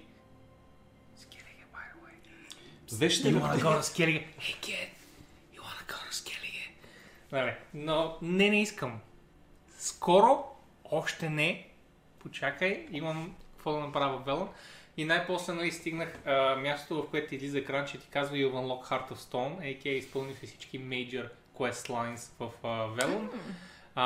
Отидих в Heart of Stone и аз му казвам, пича съм 18 лева, ти ми кажеш 32 да стана. I'm gonna have to do something else meanwhile, I guess. Така че няма нужда ми го даваш този quest, но айде, ще го държи него в инвентара, fuck it, who cares. Така, сега обикалям и завършвам вторичните, третични и четвъртични квестове в Witcher. които са буквално просто викали с коня и посичай. И когато не можеш, посечи след 3 левела. Yes. Да. И това правя в Witcher and it's fun. Очарователно е как и тримата, които, нали, аз миналото година, вие двамата с Спектър тази година, горе-долу по същото време, играете Witcher 3 и тримата правим едно и също нещо и това е, играта отчаяно се опитва да те накара да се разнообразяваш отвелен с малко скелеги и напред-назад да ходиш и това не е никакъв проблем за сюжет и никой не го прави. Никой не го прави, всеки си стои. Искаш да изчистиш зоната, цялата ще съм я видял, ще изпълни всичките квестове мамиш. Трябва да бъде изсмукана от съдържание. Една плюнка да има на картата, която ти казва, хей, тук има интересна активност. За жалост в Witcher това не е постижимо, защото винаги има бели, сиви иконки и не си сигурен, защото ако квест е активен, ако има маркерна карта, която не си минала бял, но също казваш кой е бял, вендори и всичко останало. А ако изпълниш един от маркерите, е сив, но не можеш да изпълниш вендори. И затова картата е осеяна в сиви и бели маркери и ти си такъв, окей, имам ли активни неща тук? Зумваш до край, скролваш бавно по карта и си такъв. И 35 минути по-късно казваш, да, тук бях оставил 3, супер, отивам там. И след това, нали, повтаряш пак със следващата зона. И тъй. Тъй като Калтазар иска да ни прави торта, големият проблем е, че ние тримата сме тук в София, Плейнаут е много надалеч от София. Та е малко сложно това нещо, което ти предлагаш, но може да са следващото ни по-голямо събиране. Да. Аз ще да кажа, където Плейнаут 100% ще дойде, нали, Плей? От самото начало ще да кажа за събирането. Вече сме имали така или иначе чизкейк на едно от събираните. Да. Аз не виждам нищо лошо. In fact, I embrace it. Да имаме торта. Да. Yes. Време е да... Имаме торта. Имаме торта. Да. Не е нужно да е рожден ден. It's okay. Може да не спазваме традицията. Ще има фен среща. По принцип искаме да е края на този месец, само че мисля, че не остава време сега да го планираме за края на този месец, тъй като искаме да имате достатъчно време вие да си планирате и някакви пътувания, тъй като голяма част идват от извън София. По-скоро може би ще е февруари, си мисля. Да. На мен искрено така душевно желание ми е да имаме Arx Winter и Arx Summer, като Summer е рождения ни ден рано погледното. Което ми напомня за Amalur, където има House of Summer и House of Winter. Да. Приключваме ли тази тема? Да. Ще има срещи, ще има скоро, надяваме се, че София, е скоро. София. Събираме ресурси, мислим за място и гледаме нещата да са читави и да не ни изгонят след това оттам. Да. Последния път бяхме на едно местенце, което се казва Канал. И там беше доста добре. Имат такова... правят топличко, имат отопление. Но затова е важно да не е зима, за да може да вземем повече място, защото в Канала специално повечето място е навън. Какво? Нещото навива, объркана съм. Много малко жени могат да сложат това черно червило, защото лошите зъби изглеждат по-ужасно от този цвят. Караш ме да се чувствам лошо. Знам, за това го прочетах. Имаш хубави зъби, какво? Гледай си работата. Гледай това. Гледай. Не може да поема един комплимент. Имаш хубави бели зъби, Нора. И хубаво черно червило. Защото пие водичка. Пие водичка, окей. Да, така както говорих за Канал, се събрахме добре, но тъй като най-добре експлоатираме заведението, ако сме навън, пък не е хубаво да е минус 9 и затова още малко да се стопли времето и може би там ще отидем. За сега ми се струваше на мен най-готино местенце. Напълно рандъм отключването на Blood and Wine Quest. Това също беше супер рандъм. Това беше просто... Помня, че ми се оплака между като го отключи. Завърших нещо и изведнъж Blood and Wine. И ти си... какво да направих дори? В смисъл, аз не знам... Из малките радости на DLC квестологията. Абсолютно.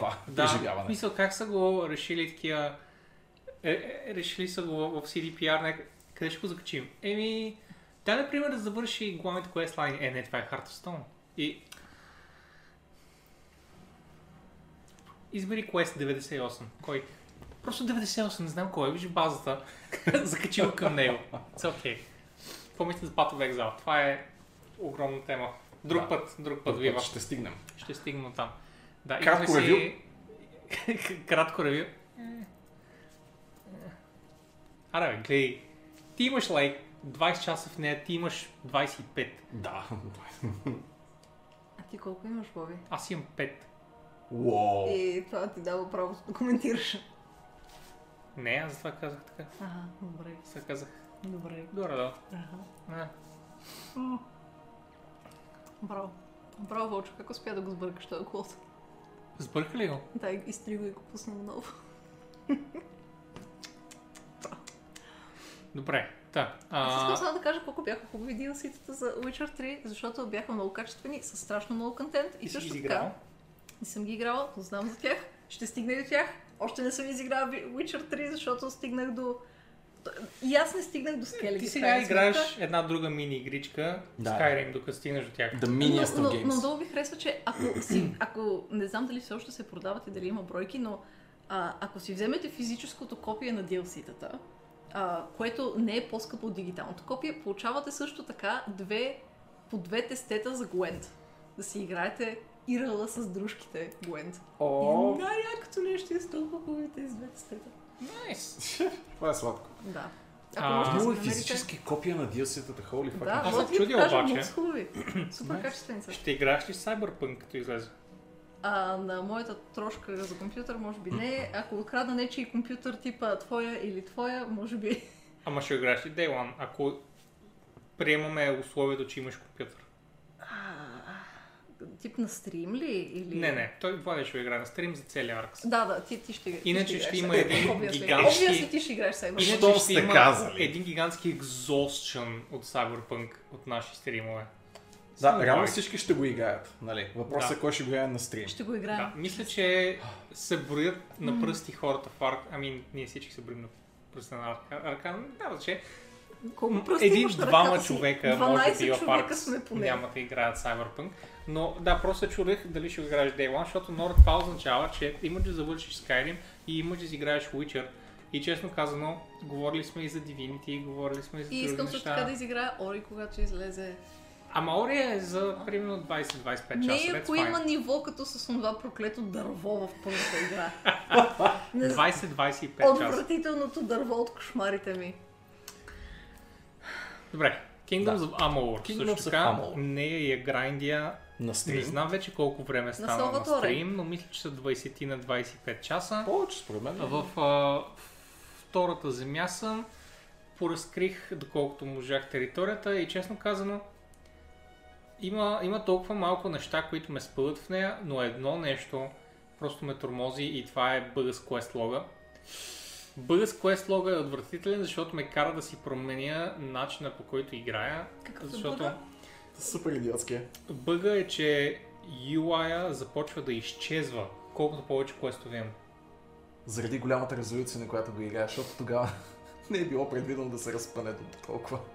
Да. And it just goes. Да. И първоначално изчезват парчета от квест текста отстрани и след това изчезва целия квест текст и описанието. Изчезват the checkpoints, които трябва да вземеш, но по едно време започва изчезват целия UI. Целите дори парчета, които изгъват и разгъват квест. И това, което трябва да правиш, ще сгънеш всичките квестчета. И това го правиш всеки път сега. Всеки път го правя, да, като вляза да видя квест. Но как ще знаеш дали можеш да изпълниш един квест? Трябва да го избереш и отидеш на картата и видиш къде се намира и кажеш, това е на две зони от мен, не мога да го направя. Но преди да избереш квеста, не можеш да видиш къде. И затова аз влизам в квест лога, избирам един от квестовете, защото не мога да колапсна всичко живо. Избирам един от квестовете, отивам на картата, гледам къде е на картата и има, разбира се, тези квестове, които не са на картата. И след това, какво трябва да стане с тях? Трябва да прочета описанието. А защо първо не отвориш картата, не видиш кои квестове са около теб и тогава да започнеш да ги търсиш? Защото играта не ти дава всички квестове, къде се намират at all times. Мислим ли си да го играеш с Wiki-то? Отворено на съседната камера. Аз го отворя. Играя го с Wiki-то отворено, но само когато има нещо, което ще ми отнеме повече време, like 5-10 минути, някакъв нонсенс пъзъл, който няма смисъл сега да заставам да разгадавам, като вече съм го минавал два пъти, нали? Не обичам да два пъти да мисля един и същ пъзъл, само защото са минали 5 години или там колкото.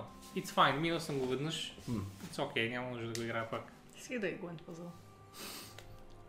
Когато дойде нов пъзъл в някаква игра, винаги си го минавам на място, но ако преигравам играта, това не е нещо, с което искам да се занимавам. Аз я преигравам с много конкретна причина и тя обикновено видя сюжета пак.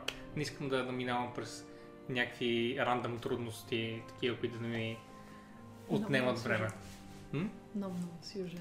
Сюжета в Kingdoms 2 Amalur е много приятен. Да, толкова лесно се лее и има толкова обрати постоянно в клетчата, които не очаквам. Случват се, но много от тези неща са заключени за човек, който няма как да знае, че съществуват, ако не е развивал някакъв скил, например, Persuasion или Detect Hidden или Lockpicking или нещо друго. Не знаеш, че съществува. Точно както беше, by the way, може би два пъти ми се случило в Witcher. Turns out, нали, има някои неща с акции, които можеш да отключиш. Да. Но ако нямаш допълнителния акции и скил, ти до няма да ги видиш като опция. Да. И аз дори не знаех първи път, като играех за някои неща и сега минавам. Да, разбира се. Да. Момента, в който ако има акции, ползваш го и работи. Сега, проблема в Amalur е, че с процент, зависимо от това колко си качил Persuasion или нещо друго, нали, каквото иде. Но имаше, например, един от квестовете преди боса на първата зона,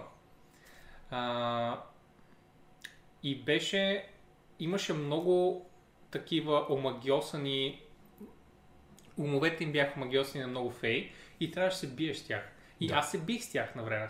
Turns out, ако имаш достатъчно много диспелинг, ти се появява опцията to just dispel the magic. И просто караш напред в дънжена и просто диспелваш всички NPC-те, с които трябва да се биеш. And that's it. И тогава просто стигаш до боса и се биеш с него. И това беше супер. Това беше много яко. Да. И това е типа RPG, който супер много ми харесва, където зависимо от това ти как си развил ролята, нали? Как си развил скиловете на играчи, на къде си насочил, играта ти дава, отключва ти повече врати. Което е много яко и или съм го бил забравил в Amalur, или просто съм качвал пълни глупости, най-вероятно. Ако помня правилно, много обичах Blacksmithing, много обичах алхимия, разлики неща, които не афектират геймплея, кой знае колко. Но, нали, крафтваш си по-силни неща и правиш повече демидж, прогресираш малко по-бързо. А не тези практичните неща, като Persuasion, Lockpicking, Dispelling, Detect Hidden, разни такива, които всъщност... Как така няма да бухаш точки в Detect Hidden? Що за играч си ти? Ами по това време... по това време просто си обичах Warrior архетипа и за да го поддържам, в моята глава Blacksmithing беше перфектно. А не Stealthy Archer? Who are you? Ами, в интересна си е да сега, когато преигравам Dragon Age, инстинкта ми ще е пак да го изиграя като Warrior, но мисля този път да го изиграя буквално като Archer, като Elf Archer, мисля да го изиграя от край до край. Dragon Age 1, 2 и 3 и не, няма да съм на стрим, гледай си работата, защото смятам да ги завърша. Amalur няма ли да го завършиш? Ами, ще го завърша, но това ще е, може би, най-дългото нещо, което съм играл на стрим. Не си спомням Origins колко време ми отне. Origins си игра супер дълго време. Не знам дали ми отне толкова, аз не завърших всичко в Origin. Почти съм сигурен. Забравял съм вече. Аз мисля, че тогава още не беше част от Arx. Аз ли? Когато той играе Origin. Да, не бях. Той ги играеше през деня. Понеже много хора показаха интерес за Inquisition, by the way, може би само това да изиграя на стрим, но не съм сигурен, защото това е най-голямата част от серията. И, нали, Dragon Age единичката е едни 40 часа, в смисъл, подобно на Mass Effect, но Dragon Age 1 беше... Абе не, всъщност Dragon Age 1 си беше доста едър. Origins ли беше единица? Origins е единичка. Да, не, единичка. Не, Mass Effect беше само мъничка. Защото Mass Effect беше като експеримент такъв, дали може да направим FPS RPG. Да, може да я направите още, но беше такъв basically сторито и нямаше почти никакъв сайт контент, освен пусни макото тук и се самоубий от the clunkiness. И чак в двойката и тройката ти отвориха повече планети и малко по-сериозен геймплей, но в Dragon Age всъщност Origins беше едни 80 часа и след това двойката беше 40-50. Точно така, там където имаше една пещера. Една пещера. Да. Която обаче се пробутва като няколко пещери. Ами тя е огромна пещера. Black Ridge? И играта ти реже всеки път, когато праща в дънжън, за да изглеждаш след едно, и друга пещера, рано си в най-съща пещера. В определена част на пещера. And it shows. Гледай сега, има ли се една година за играта, това си е за отделен подкаст разговор, в смисъл пак BioWare-ски истории, където Една година? Да, но толкова съм дали е. Доста хора. За жалост. За жалост, Андромеда е за една година. Година и половина. And it shows. It shows? It shows, но за такава една година според мен никой друг студия не може да... Много малко игри са поели... толкова много съдържание като Bioware. Много малко игри са поели толкова много подиграфика, колкото Андромеда. Андромеда беше за посмешище, когато излезе. Сега може да е по-добре, но когато излезе, леле господи. Има един No Man's Sky. Та... така, поне едното DA на стрим. Може би Origin. Може би Inquisition, по-скоро иска да кажа. Може би Inquisition, да. Но баща. Та така, Малор. В смисъл, много ме кефи. Това ми е единият титаничен минус UI проблема с високата резолюция. Може би просто ще сваля резолюцията, но всеки път като alt-табвам ще има Windows и такъв. Какво се случва? Не знам какво правя. В който се казва майката на Малор. Мама Лор.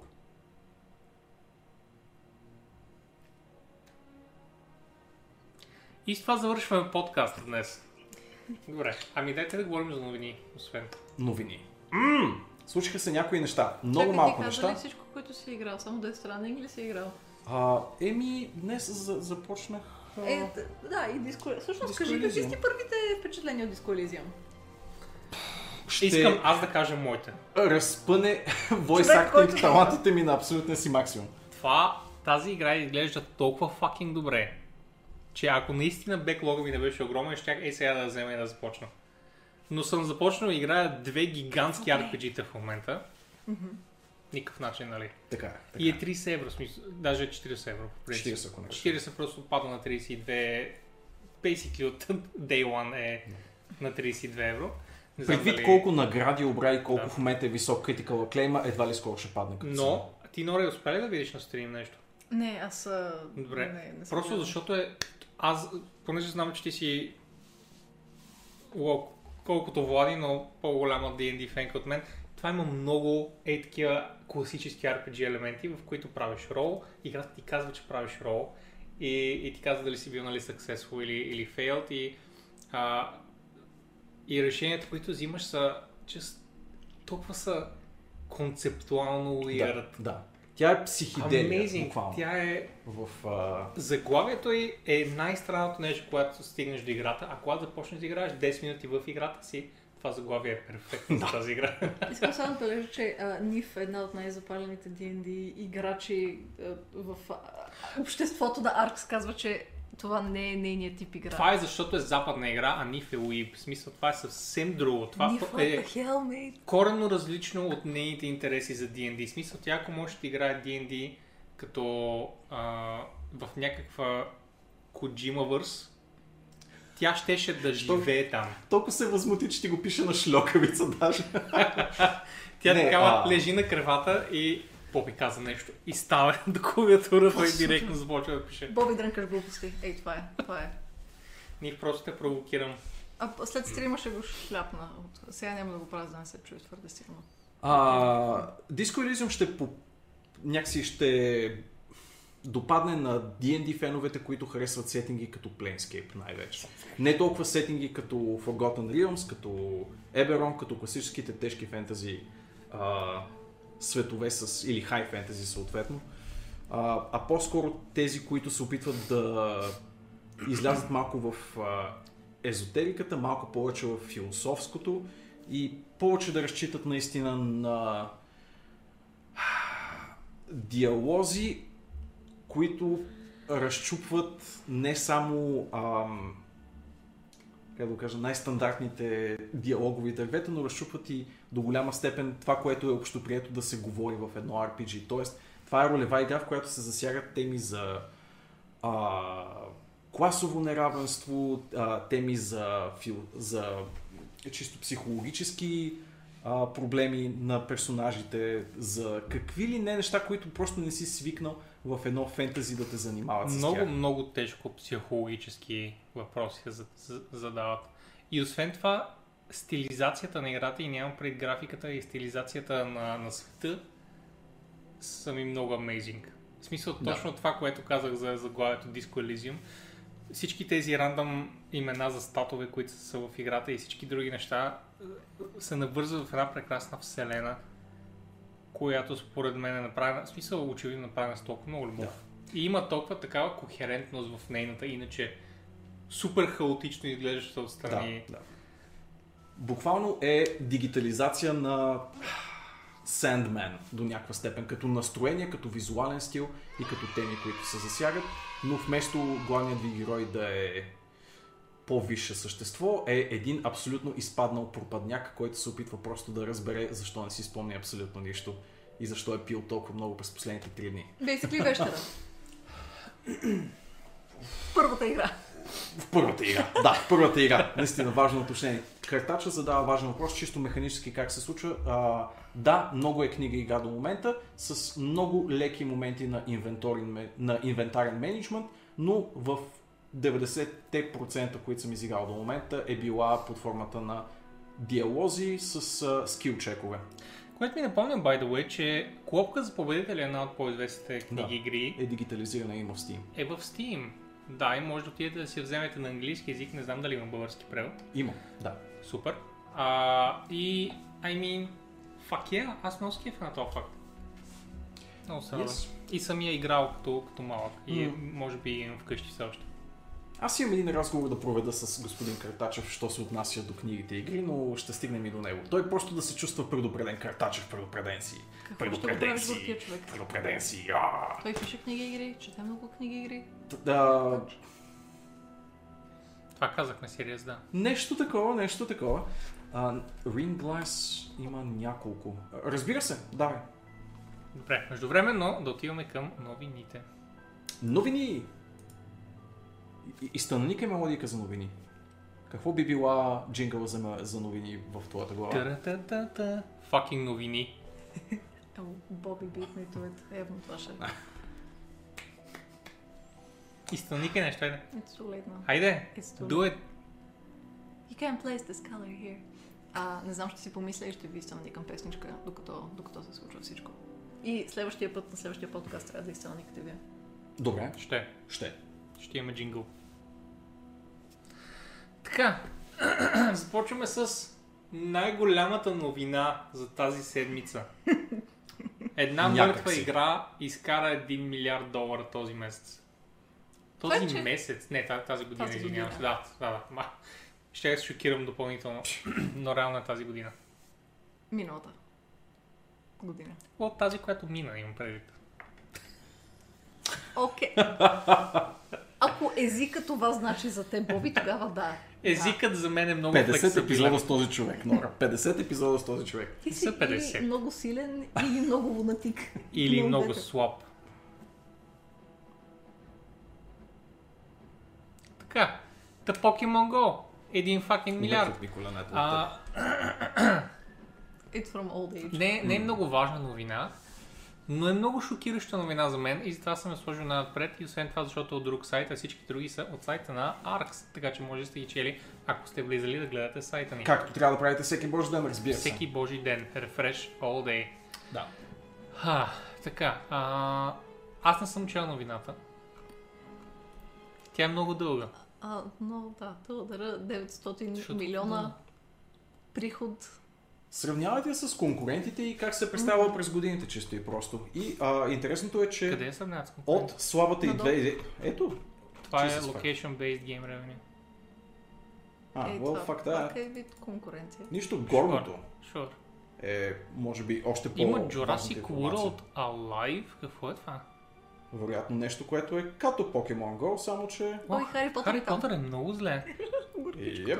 Играта това тотално са другите му конкуренти.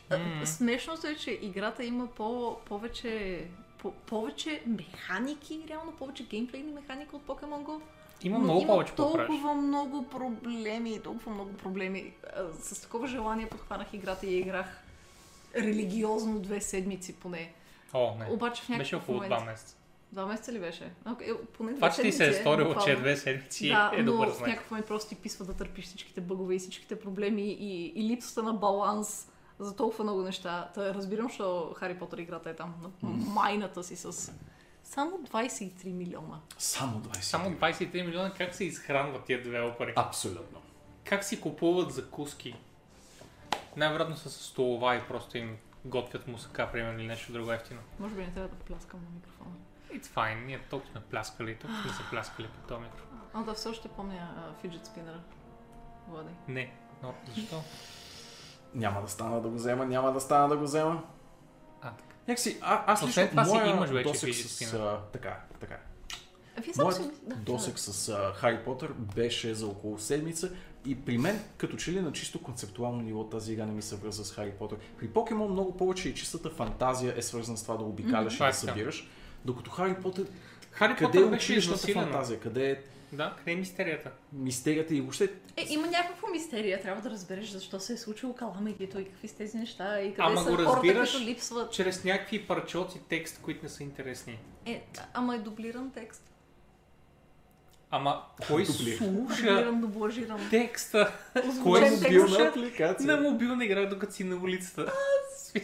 Да, в личен разговор с девелоперите на Immortal, големия въпрос е било, ние това трябва да го звучаваме според вас, защото никой не слуша, но са решили, защото е толкова премиум и така нататък. Просто да преизползват на 3 звука и музиката на 3 си бяха супер смисъл и на Reaper Souls, нали? Просто да преизползват. Не е up to Blizzard Standards, според тях, да го направят това. Ах, тия fucking стандарти. Защо? Просто трябва да нямат някаква какачка, която по различни начини да каже I'm growing stronger. Mm-hmm. И това не ти трябва да го... Та така с Pokemon Go. Ако се чуете защо мобилните апликации доминират пазара, that's why. Mm-hmm. Междувременно, Sundered е безплатна. Мина седмицата с Darksiders 1-2 и Steep и ако... Седмицата. 2 седмици. Седмица беше. Късно вече минават пак на седмица. До 9 беше. Не, преди бяха на 2 седмици. Вярно. Преди бяха на 2. Да, почвам да се объркам. Тази беше от 1 до 9. И се смени на 9, кое беше вчера. Да, така. Sundered. Sundered... Ти си играл Sundered. Mm-hmm. Аз съм играл Sundered. Ако не сте играли, това е една... Аз мога да пусна просто клипчето, което... Има и ревю на Sundered. Толкова хубаво е сложено от господин Врашковски. Ах, този палавник. Този симпатяга е един... Спрели звука. Да. Един сайдскролър, който е много като леск. И това е специалното издание, Deluxe изданието, което не си помня точно как беше кръстено. The Eldritch Edition. Точно така. Не те слушаме. Давай. Да. И Eldritch Edition. Да, и за мен си е безплатна. Безплатна е. Да. И оправданията ви, че не искате да влезете в Epic, не работят. Изпуснахте 60 игри миналата година. Това не е игра, която бих играла. Даже бил 70 броики тази сутрин. Да, аз имах 68 игри, да. 73 игри имах в Epic по Коледа. Красота. Да. Прилича ти на Грис, доста е по-ангажираща от Грис. Не, това е много. Това са някакви неадекватни рефлекси, които трябва да развиеш. По едно време играта става абсолютен клъстърфък на екрана, става почти Bullet Hell, в смисъл, да. Но не е Bullet Hell, защото Bullet Hell винаги всичко се случва бавно, за да можеш да видиш откъде точно да минеш. Не, тук всичко просто те удря винаги постоянно, окей? Така че, it's an endurance game. Прилича нещо, което картача много би си скефил на него и ще ми е интересно да го видя, ако ще да го разцъка. Но не знам дали е, според мен, казва визуално, къде при инди стил. Повече прилича на Ori. Да, Крисия, by the way, е абсолютно права, че напълни повече на Ori. Прилича, но да, Ori е много по... Като механик. Не изпълнена с 1000 глупости на екрана, които те бият. Това е игра, която не бих играла, защото геймплея просто не ме привлича, но бих си я свалила, за да си правя красиви скриншотчета с нея, защото е толкова хубавичка. Арта е amazing и аудиото е amazing и езика, който са създали в играта, The Eldritch Dawn, е много добър. Да, беше много сексапилен език. Следващата игричка е Horus, може да я пуснеш на нея. Това е игричката, която ще бъде от идната седмица, доколкото знам в момента, са 7 дни. И тя е пъзъл платформер с една много сърцестоплеща история. Даже аз бях на толкова да си го взема и днес буквално видях. Те гадни епик са казали. Ти просто ще дадеш пари. Да. И те просто си ги дали на девелоперите и аз ще си го взема безплатно. Да. Как да не ги намразя? Отвратителни хора. Мързи ги. Колекция от мини игрички с много симпатична пъзъл тематика и heartwarming story. Бяха обещали For The King тази седмица, впрочем, ние даже го бяхме дискутирали миналия път, но бяха пуснали Twitter пост, че ще има For The King по-нататък. Което ми говори, че представанката не спира. Те нещо бяха казали, че ще е до 2019. Продължават, явно просто има огромен интерес и ако забележиш, хейта към Epic спада все повече и повече. Да. Наистина последният бешчан за хейтерът към Epic е PC Gaming Subreddit. Както и разбира се, Fuck Epic Subreddit, но това е излишно да се дискутира. Да. Но да, не влизате там абсолютен fucking рак. Освен ако това не търсите. Може би потенциално цяла нова година безплатни игрички в Epic. Това са като средни пръщи, но по-положително. Спрем да си купувам инди игри. Не само. Дароха Батман, дароха и Батман, да. Тъй. Това Нора, какво е Нора на Предева е напресала. Какво? Това е нещо, което би ме накарало да отвори Sims 4. Всъщност това е нещо, което по-рано си говорихме с Playnot, че това е едно DLC, което може да те накара да отвориш на Sims 4, въпреки че реално поредицата много време не ми е интересна. Единицата е превъзходна, обожавам я. Двойката беше готина заради вече новите модове, които можеш да вкараш. И разбира се, аз играх с къща пълна с копия на Кадаш от Final Fantasy и странните му там брати или какви бяха, вече изобщо не помня. Но важното беше, че може да игра с Кадаш и това беше най-хубавото нещо. Това прекрасно малко DLC всъщност е стъв пак, което във вселената на The Sims значи нати тия две тениски с нови гащи, може би шапка. Понякога има и някакви нови мебели и такива неща. По принцип са супер такива рехави неща. Този стъв пак обаче вкарва една нова механика в играта, която е на маломерни жилища. Може да си прави вече маломерен имот и играта те спира от това да направиш къща, която да е повече от 100 квадратчета вътре в нея.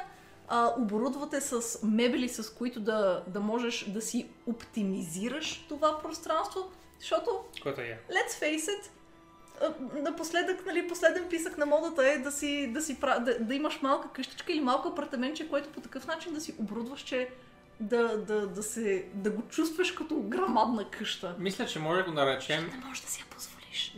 Да. Мисля, че може да го наречем Millennium Simulator, защото е... Аз имам 3 квадрата жилище. Как мога да спя, работя и ям в него? Аз точно това написах, че сегашните игри продават абсолютни лъжи с едни грамадни имения с по 5 спални и такива неща. Просто не мога да вляза в ролята на моя сим. Как да ролплейвам себе си? RPG е това. Да, това е абсолютно... като демоверсия на живота ти, ако си планираш жилище или нещо такова, тотално може вече да го правиш в Sims. Наистина това е живота на милениала събран в Sims е малък симулатор, така че да, това е... Вълчина може да ни напомни дистопията, в която живеем, с последния писък на модата или както известен Хонг-Конг, Китай, Япония, ежедневие. Този това е последния писък на модата. Кибрите на кутия. Модата е да нямаме пари за имоти. Yes! Wow! Поднае цял живот! Yeah! Нещо допълнително тук? Нещо да споменем? Кога излиза? Общо взето. Края на месеца излиза, май 23 януари ще бъде записи и някой си февруари. А какви пари са тези експанжени? Това също не е много важно. Не мисля, че видях да са споменали цена, честно казано. А останалите експанжени? Колко са вече? Отвратително много. Нужно много пари. Всичките DLC-та, ако искаш да си купиш всичките DLC-та, това е малко като да си купиш някаква базова версия на Евротрък Симулатор. Да, това е просто за рибяската. Това е the hook, line and sinker. Просто взимаш. Те даже раздаха безплатно, ако не беше базова в някакво момент. Дават я безплатно, също така и с Origin Access. Имаш достъп до базовата версия, може да си играеш колкото си искаш. Но... Имаш достъп и до някакви много дребни пакети от неща, но... Бе, колкото те зариби да купуваш експанжени. Експанжените са си кинти, доколкото си спомням, Origin Access ти дава стабилно намаление от тях, нещо като 50%. Не беше 50%. 33 до 50% мисля, че беше на всичко. Окей. Но пак трябва да платиш бая. Мисля, че по принцип цената им беше някъде към 40 евро на някои от по-големите DLC-та. Как може да дадеш толкова много пари за нещо? Как може EA да иска толкова много пари? Те купиха Maxis и ги разкостиха и ги направиха нищо. Да, само Sims остана някакъв бастион на Maxis. Защо Sims едно, как продължиха DLC-тата там? В Sims 1 те имаха общо 7 или 8 DLC-та. Имаха и те няколко стъв пакчета. Всъщност първата физическа компютърна игра, която притежавам, е едно DLC на Sims 1. Суперстар, който мама ми купи от хита. Младост.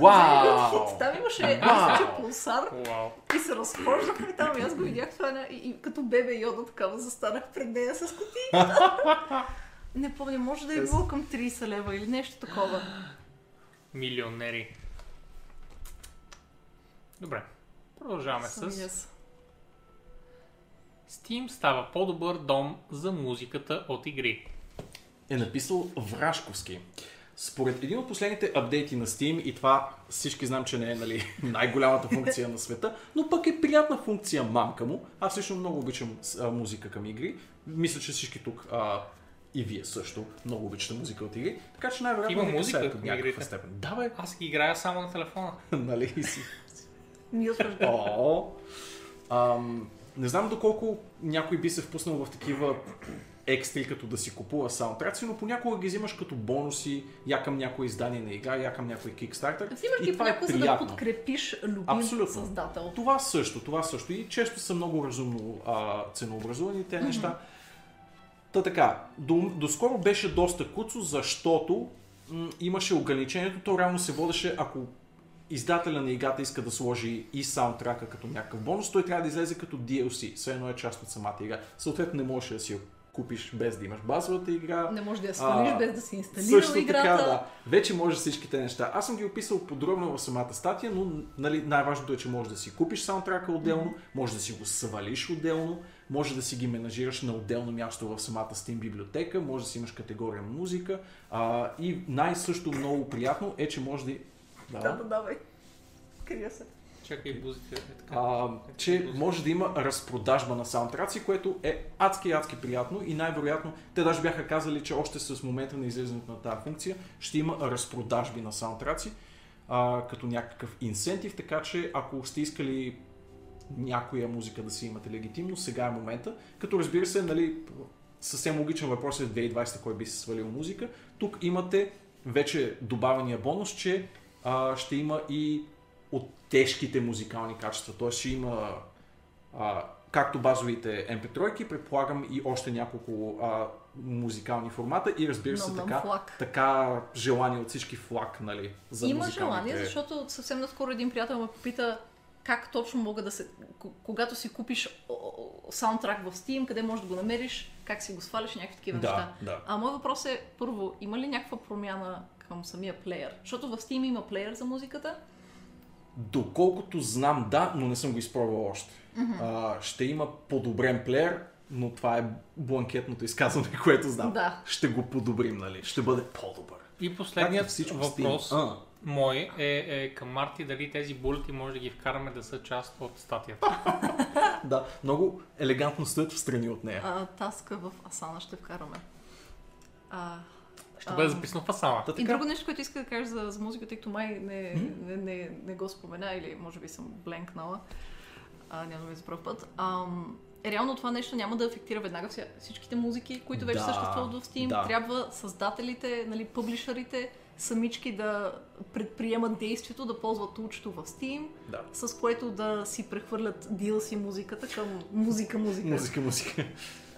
Зависи малко и от сега разработчиците. Да. Не е ретроактивна промяна. Демек, за напред, който качва, ще има директно новата функционалност, но вече съществуващите някой трябва да се напъни от другата страна да го свърши. Не е идеално. Ако притежаваш DLC-то, то ти ще притежаваш и музиката, когато... Нали? Да. Музиката. Това е действието. Това е и танцуването според по-голямата част от Arx, by the way. Това се изчерпват талантите. Така, слушаме Дед Странник и правим така. Да.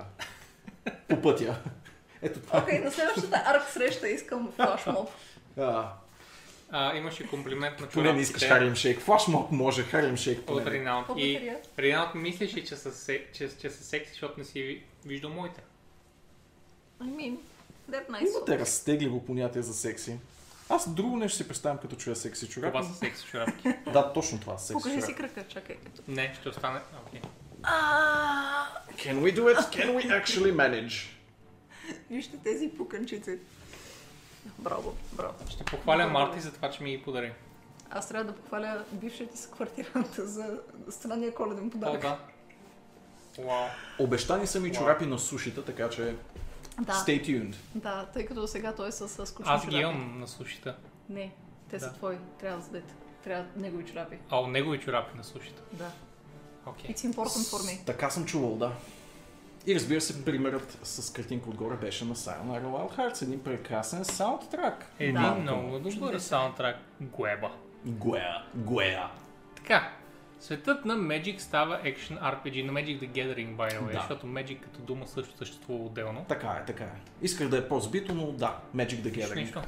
MTG. Само обяснявам. И изглежда много добре. Добре, Брашковски се оправдава, защитава се и такъв.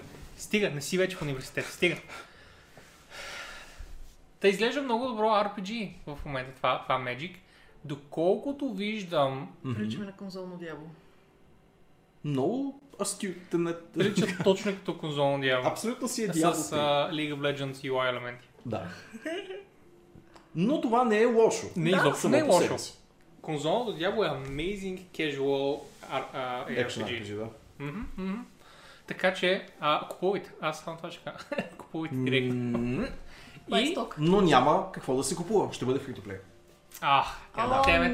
Което е червен флаг. Да. Огромен червен флаг. По принцип, доста червен флаг. Мисля, че знаем, че of all fucking people, Magic биха разчитали на DLC-та. Да. Те са basically бащите на DLC-та. Друг червен флаг е, че го разработват Cryptic, които най-скоро може би стигали техния опит за Neverwinter MMO. Те са нали в дългосрочна партньорство. Те ли правиха Neverwinter? Да. Те са в дългосрочно партньорство с Wizards of the Coast и са подхванали и Magic. Аз имам смесени спомени. Да, аз имам и приятни спомени. Имам и неприятни спомени от Neverwinter, но имам и приятни спомени от Neverwinter, така че няма да кажа дефинитивно тайга ще е задължително пълен траш и няма да струва. Пък и Wizards напоследък се напъват да изкарат по-качествени продукти по техните франчайзи. Така че има основания за надежди. Това може би ще е първата от офанзивата на Wizards of the Coast да изкарат 7 игри по техните франчайзи в рамките на следващите няколко години. Това са много игри. И за Magic, и за D&D. Искат да изкарат 7 игри в едните няколко години. Ами стига да не са на качеството на филмите от преди няколко години. Би било много добре. Да, така е. Това е новина, която ми се мерна, видях я. За бройката игри? Не за бройката игри, ами за Fantasy Flight, които по принцип те издават настолни игри, ролеви игри, всякакви игри и част от игрите си ги бяха превърнали в дигитални такива. Бяха си ги портнали в дигитален формат. За жалост, те вече смъкват тези игри, затварят всички сървъри, спират да разработват въобще дигитални игри. Остава си им, тъй като са уволнили бая хора. Са съкратили. То интересното е, че при тях нямаше безкрайно много дигитално разработени продукти. Реално те имаха един дебютен излязъл. Lord of the Rings LCG-то беше излязло като в една по-простена негова версия, като кооперативни игра с карти. Имаха и Elder Sign. Elder Sign е една Lovecraft игричка, която всъщност ми показа играта колко е трудна, когато я играеш сам. Защото преди това я бях играла на живо няколко пъти с приятели и беше ужасно трудна, но не супер ужасно трудна. И когато си я пуснах на телефон, защото си казах, това е игра, която много ми хареса и естетически ме привлича, така че айде ще ги дам тия 5 лева за нея. Отвратително трудно беше. Аз просто ти нищо не можеш да направиш. Почти всеки път умираш, защото the odds are against you at all times. Тъжничко. Да, за съжаление, да. Те са по принцип и продължават да бъдат, нали, Fantasy Flight като компания няма да бъде застрашена, но това беше дигиталната им дивизия. Както и се кръщава, доколкото знам, част от ролевата си дивизия, но това са, нали, вътрешни проблеми вече на Fantasy Flight. Основните линии на самата компания, що се отнася до бордови игри, продължава безспорно напред в годините. Те са, нали, установено студио и едва ли ще бъдат. Махнали са отделите, които не генерират. Но за съжаление, да, явно не е било особено рентабилен бизнес. Аз...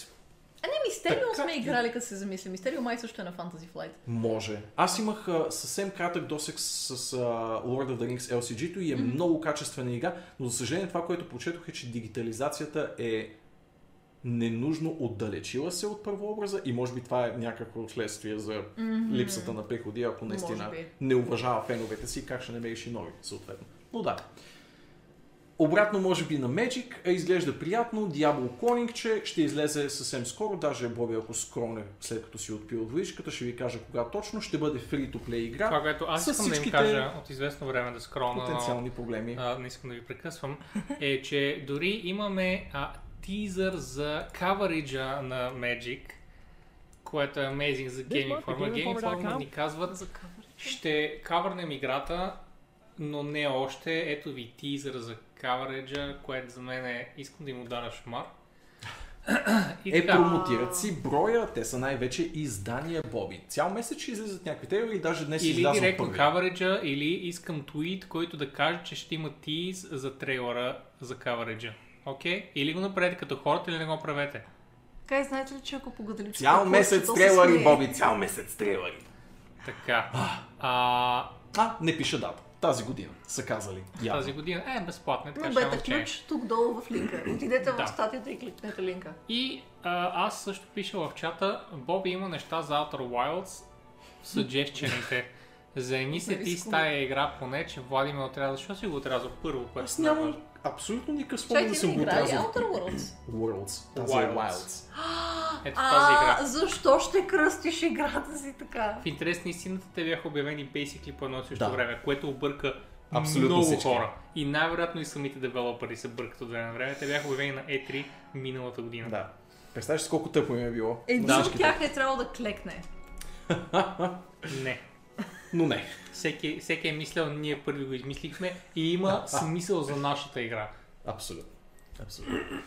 Не съм те отрязал в прав текст изобщо, господин Плейноцки, но сега те отрязвам, щом така ще ми приписваш дума. Щом така ми влизаш. Абсолютно. Както беше казал един печага, if the galaxy is so big, why won't it fight me? Както се казва в едно клипче, което Вълчо пусна в видео, аз бях изгледал миналата вечер, влезте го вижте. The Goodening. В No Man's Sky. The Goodening. It becomes very good by the end. No Man's Sky е супер игра, стига да ме играете мултиплеер. Освен ако не са фикснали вече мултиплеера. Ами ние не сме играли скоро, за да знаем. Те бях пуснали някакъв достограма. След мен се изиграе и Wilds, после да се направи статия, която сравнява двете най-вече, защото нямат нищо. Outer Wilds и Outer Worlds са две игри, които нямат никога. Окей, какво е Outer Wilds? Ето го. Може би, да, мъничко геймплей. То е Puzzle Exploration тип игра, в която всеки път се сблъскваш с апокалипсиса на Вселената на всеки 20 минути. Без да спойлваме, разбира се, твърде много от механиките.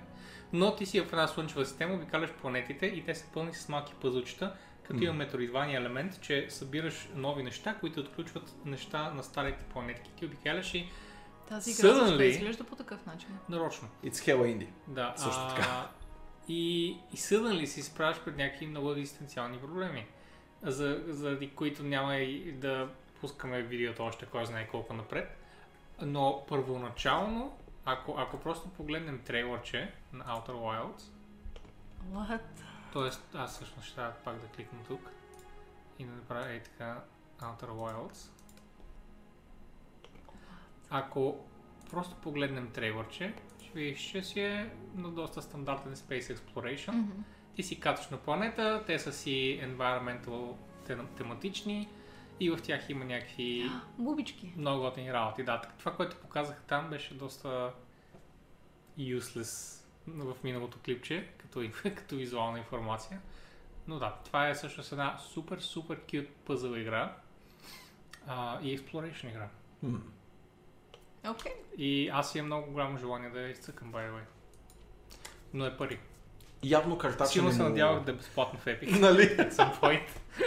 Изчакай още няколко месеца, ще я дадат безплатно в Epic. На картача явно не му стига, че съм започнал Disco Elysium. Така ли да разбирам картача? Не е ли достатъчно инди за теб? Нещо съм под прицел, усещам тази вечер. Ти си играл fucking Gris. I mean, it does not get more indie than that. Малко кред получих от най-неочакваното място. The one person that doesn't give me any praise. How do I not give you praise? Успял си да изиграеш Death Stranding, въпреки че е толкова лоша игра. Така. Не съм сигурен, че това е комплимент. Комплимент е просто за правилния човек. В обратната посока. Е, не, за него е комплимент. You know, както се казва, търкалям се с крошетата от известно време. В смисъл, няма нищо общо да има нужда да се поразопакова някой комплимент от време на време и да се зачудиш какво иска да кажеш с това нещо. What is the meaning behind all of that? Боби е млад Коджима. Yes. Аз съм един indie exploration game с пъзли.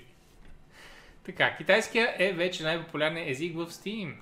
Твърди господин Врашковски. Какво смело твърдение. Подкрепено ли е? Подкрепено е от собствената статистика на Valve за софтуер и хардуер за декември 2019. Значи факт.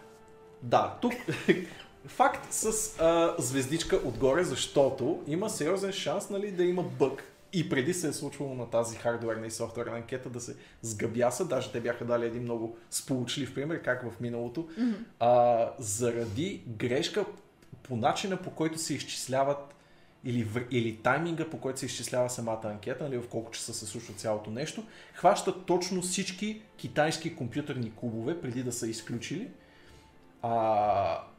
И отчита съответно Windows 7 като най-популярната операционна система, защото там има само Windows 7, нали, от няколко време насам. И това е било проблем, докато не са се усетили, чакай, нещо не е наред в начина, по който се отчитат. Или че се отчитаха по два пъти. Имаше някаква врътка с цялото нещо. И отново китайците бяха виновни, by the way. Но, разбира се. Да, и тук отново китайците са под прожекторите, така да се каже, като вече те са най-популярният език, основен на клиентите в Steam. С 37% срещу вече свилия се 31% на англоязичния. О, не. Малко ми е трудно да го повярвам това нещо. Не е разумно да вярвам... Не е неразумно да вярваме, че от тук нататък ще виждаме и заглавия, които просто не можем да си преведем като топ-селъри в Steam. Да. Вече има такива примери. Буквално преди няколко дни видях точно Sands of Salazar като предложена от Steam игра към мен, защото има припокриващи се жанрове, но всичко е на лунен език за мен. It's all moon speak. И седи се чуда Steam какво правиш, нали? Какъв е проблема? Оказва се, че играта просто все още няма английски.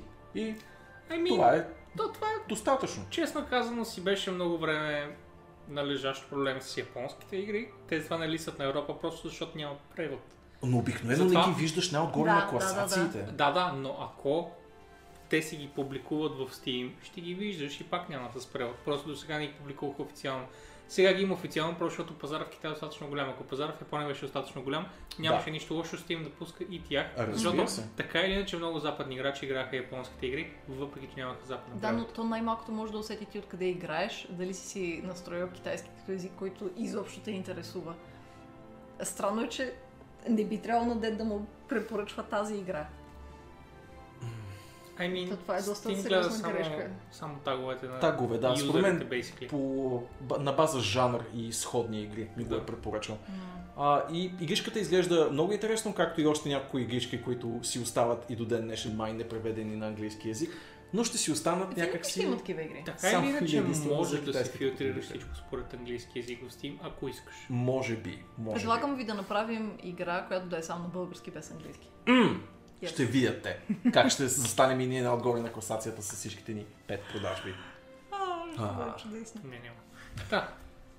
Нещо друго даже има? Има нещо любопитно и това е, че инвазията, така да го наречем, на Steam сред китайското население е до някъде обусловено от това, че те се промъкнали под фаруала. Да, нали цензура, нали... Да.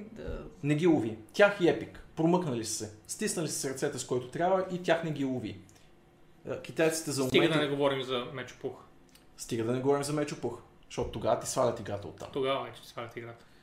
Мечопух с King Fury. Но интересното е наистина Steam дълги години и от миналата година вече и Epic се промъкват под китайската цензура и китайците това им е единствения шанс да играят нецензурирани игри. Ако се чуете, нали, дали чичави Гейб прибира добри пари. Всичките китайски геймери могат да цъкат игри само през него. Нали? Освен ако искат някакви... Погледнете този спамър в чата. Някой да го таймалфен. Ще те баннат в Китай, Вълчо. Да. И, добре, и ще само загубиш хиляди продажби. В Steam вече се продават игри, които можеш да инсталираш и играеш само на територията на Русия, например. Аз имам някои такива игри, които не мога да играя. Това не е само за Русия. Това е и казвам просто, че има такива територии. Имам чувство, че ще се появят и такива игри, които да са location locked за Китай, просто защото ще са променени по такъв начин, че да се позволи да бъдат играни в Китай. Дали заради многото кръв, дали заради някаква си там странна цензура. Малко като версията на World of Warcraft, в която всички кости, органи, черва и такива неща са хляб. Така е, не може да се показва, защото традиции на китайците и така нататък. Като си имам преди, че те са доста религии, не знам точно как избират коя религия да следят, но по-скоро не следят една определена религия и да се позовават по нея, по-скоро културно гледат, че нашите традиции, нали, казват, не трябва да се закачаме мъртвите и затова не може да има undead. Са просто разболели се sickly humans. Да, и ако в скила, в умението има думата смърт, тя се променя с нещо друго. Тип Death Blow, например, ще стане Celestial Blow. Такива глупости. Battle.net цензурирани. Мисля, че, нали, няма да казвам дефинитивно да не те излъжа, но мисля, че е на база индивидуална договорка за всяка излязла игра. Ако мине през нали, цензуриращото тяло, се качва в техния Battle.net и ако не. Виж, не съм сигурен, например, Hearthstone, защото това означава всеки арт да се цензурира по-отделно, особено като има много undead арт. Не мисля, че съм виждал еквивалент на рисунките, които са цензурирани.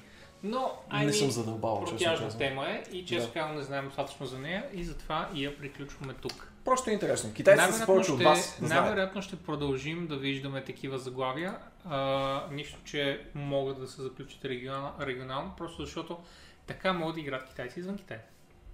Да, не казвам китайските игри да са заключени само за Китай. Да, аз казвам само, че ще продължим да виждаме. Западни игри да са променени и заключени само за Китай. Заради цензурата, да. Да, заради цензурата. А другите да не могат да се купят изобщо, нали, нормалните версии, които се играят тук. Цензурираха деколтето на Джейна, by the way, да, така.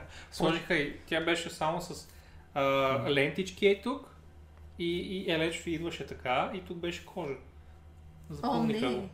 Запълниха кожата.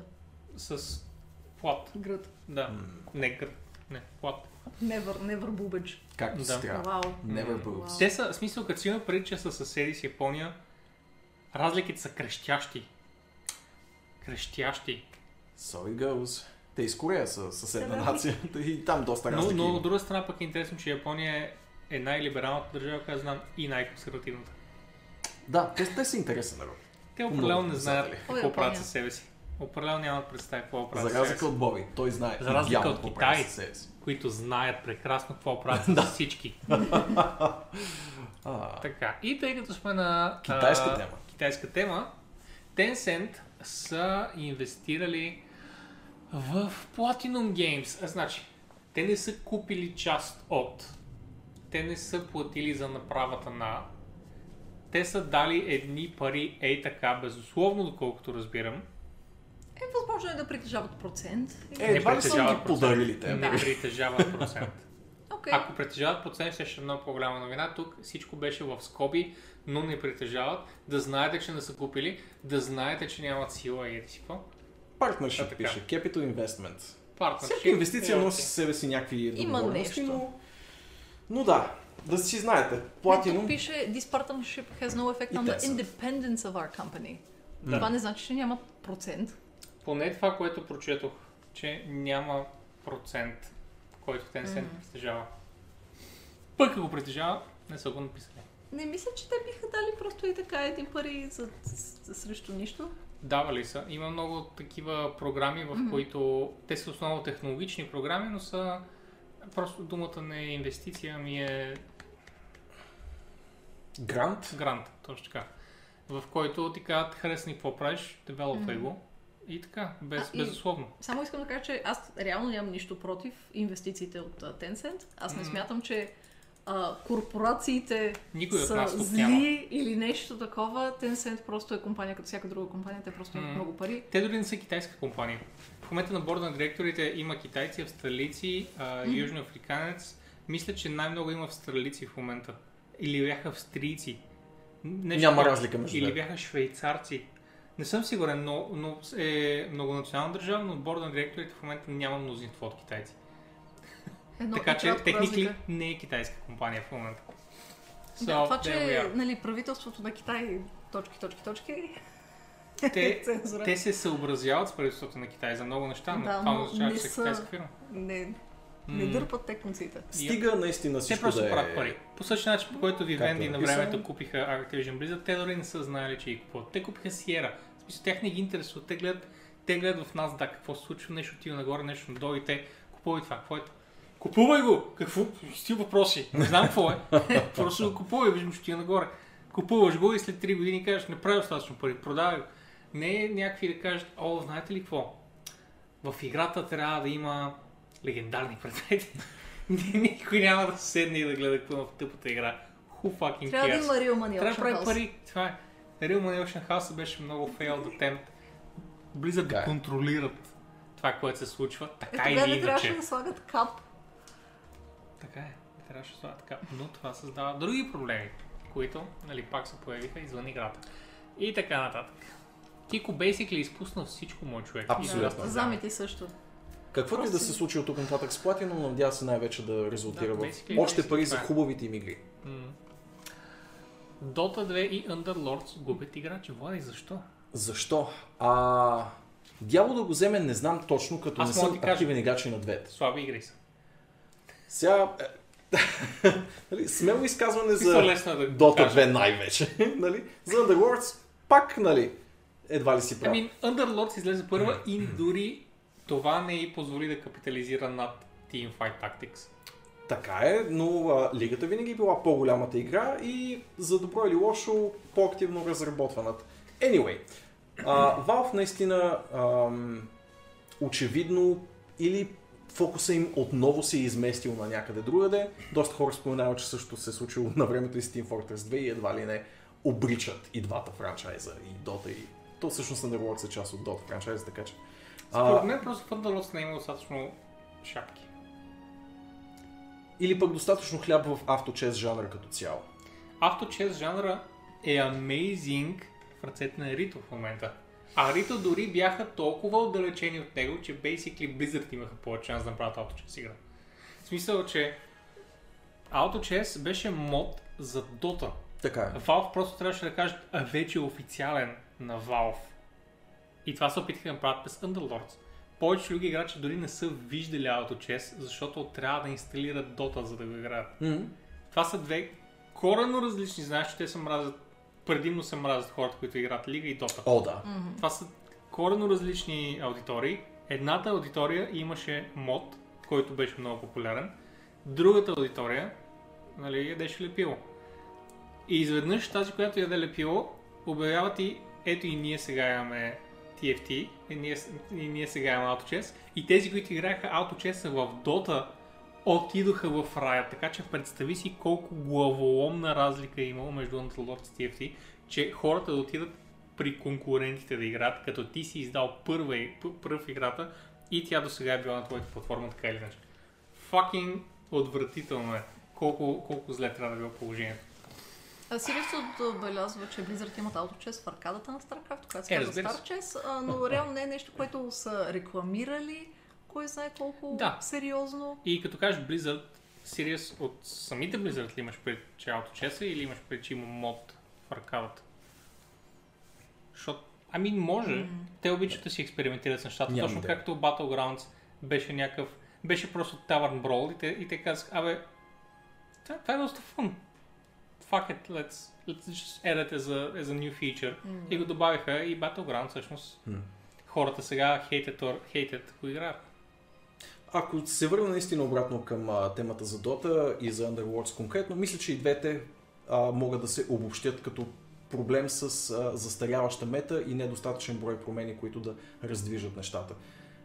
Всички го дават на това, че Valve са се концентрирали върху други приоритети, най-вече VR инициативите им и че цялото внимание на компанията е едва ли не съсредоточено върху Alyx и бъдещето на Half-Life вселената.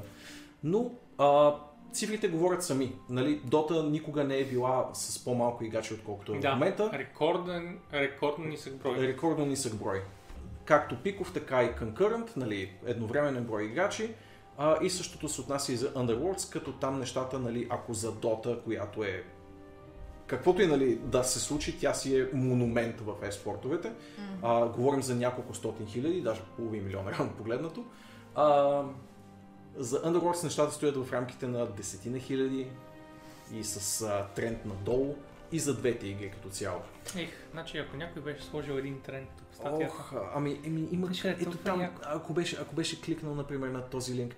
искаш да кликна на линк в друг сайт, за да го видим? Да, много тъжно. Да. Ако не е дъкзърта линк, by the way, не става. Не. Steam Charts. Окей, Steam Charts става. За Average пик на 16 за Dota Underworlds. Текущите статистики за прекия им конкурент Teamfight Tactics, поне по думите на Riot, защото, нали, тях не можеш да ги следиш, кой знае колко, са 33 милиона на месец. Делиш го на... от тук нататък на дни. Нали? Като най-проста сметка. Да. Доста стабилно падат. Суха мета. Харесва ме, че буквално не са сложили difference като колона, сложили gain и тъй като търсят само положителното, всичко е на минус. Вместо да има, нали, някакъв баланс. Ама то така или иначе пада просто. Не, виж, че има малко покачване. Не, няма. Колко са на TFT? Riot последно са цитирали 33 милиона на месец. Тук имаме, това тук е, нали, разбито по Riot не си казва числата. Но Riot наистина не си казва числата с такива подробности, каквито Steam Charts предлага. Да, Riot не споделя почти нищо, освен... Този месец в лигата имаше 500 милиона или там колко са играчи. Възприели са близърския принцип в това отношение. Близърк да си цитира числата. Близърк изобщо не си цитира числата. Да, окей. В смисъл, Близърк вече нищо не казват, освен ние имаме 45 милиона monthly active users in all Blizzard IPs. И след това казват къде? В WoW, for... Просто ги имаме. Там са. Тръст ми. Защото така или иначе, като ми се препокриват, в смисъл, те нямат предвид активния акаунта, те имат предвид този печега, който играе Hearthstone и WoW и Overwatch, са 3 човека.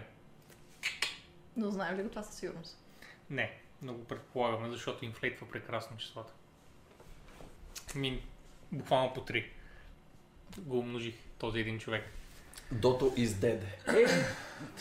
Сигурност не може да се каже, че, нали, игра с такъв безумен награден фонд година на година и при това някак си все още растящ е умрял, но не е добър признак, защото когато избиеш кежуал аудиторията си и тя спада, неизменно това се свлича нагоре по веригата и става паразитно за буквално цялата игра. Няма начин това да свърши по добър начин. Виждали сме го и в други игри. Let me tell you. Отиваме към следващото на Предева. Предева. Тя обърнала внимание на Dedalic Project проекта. Не мога да повярвам.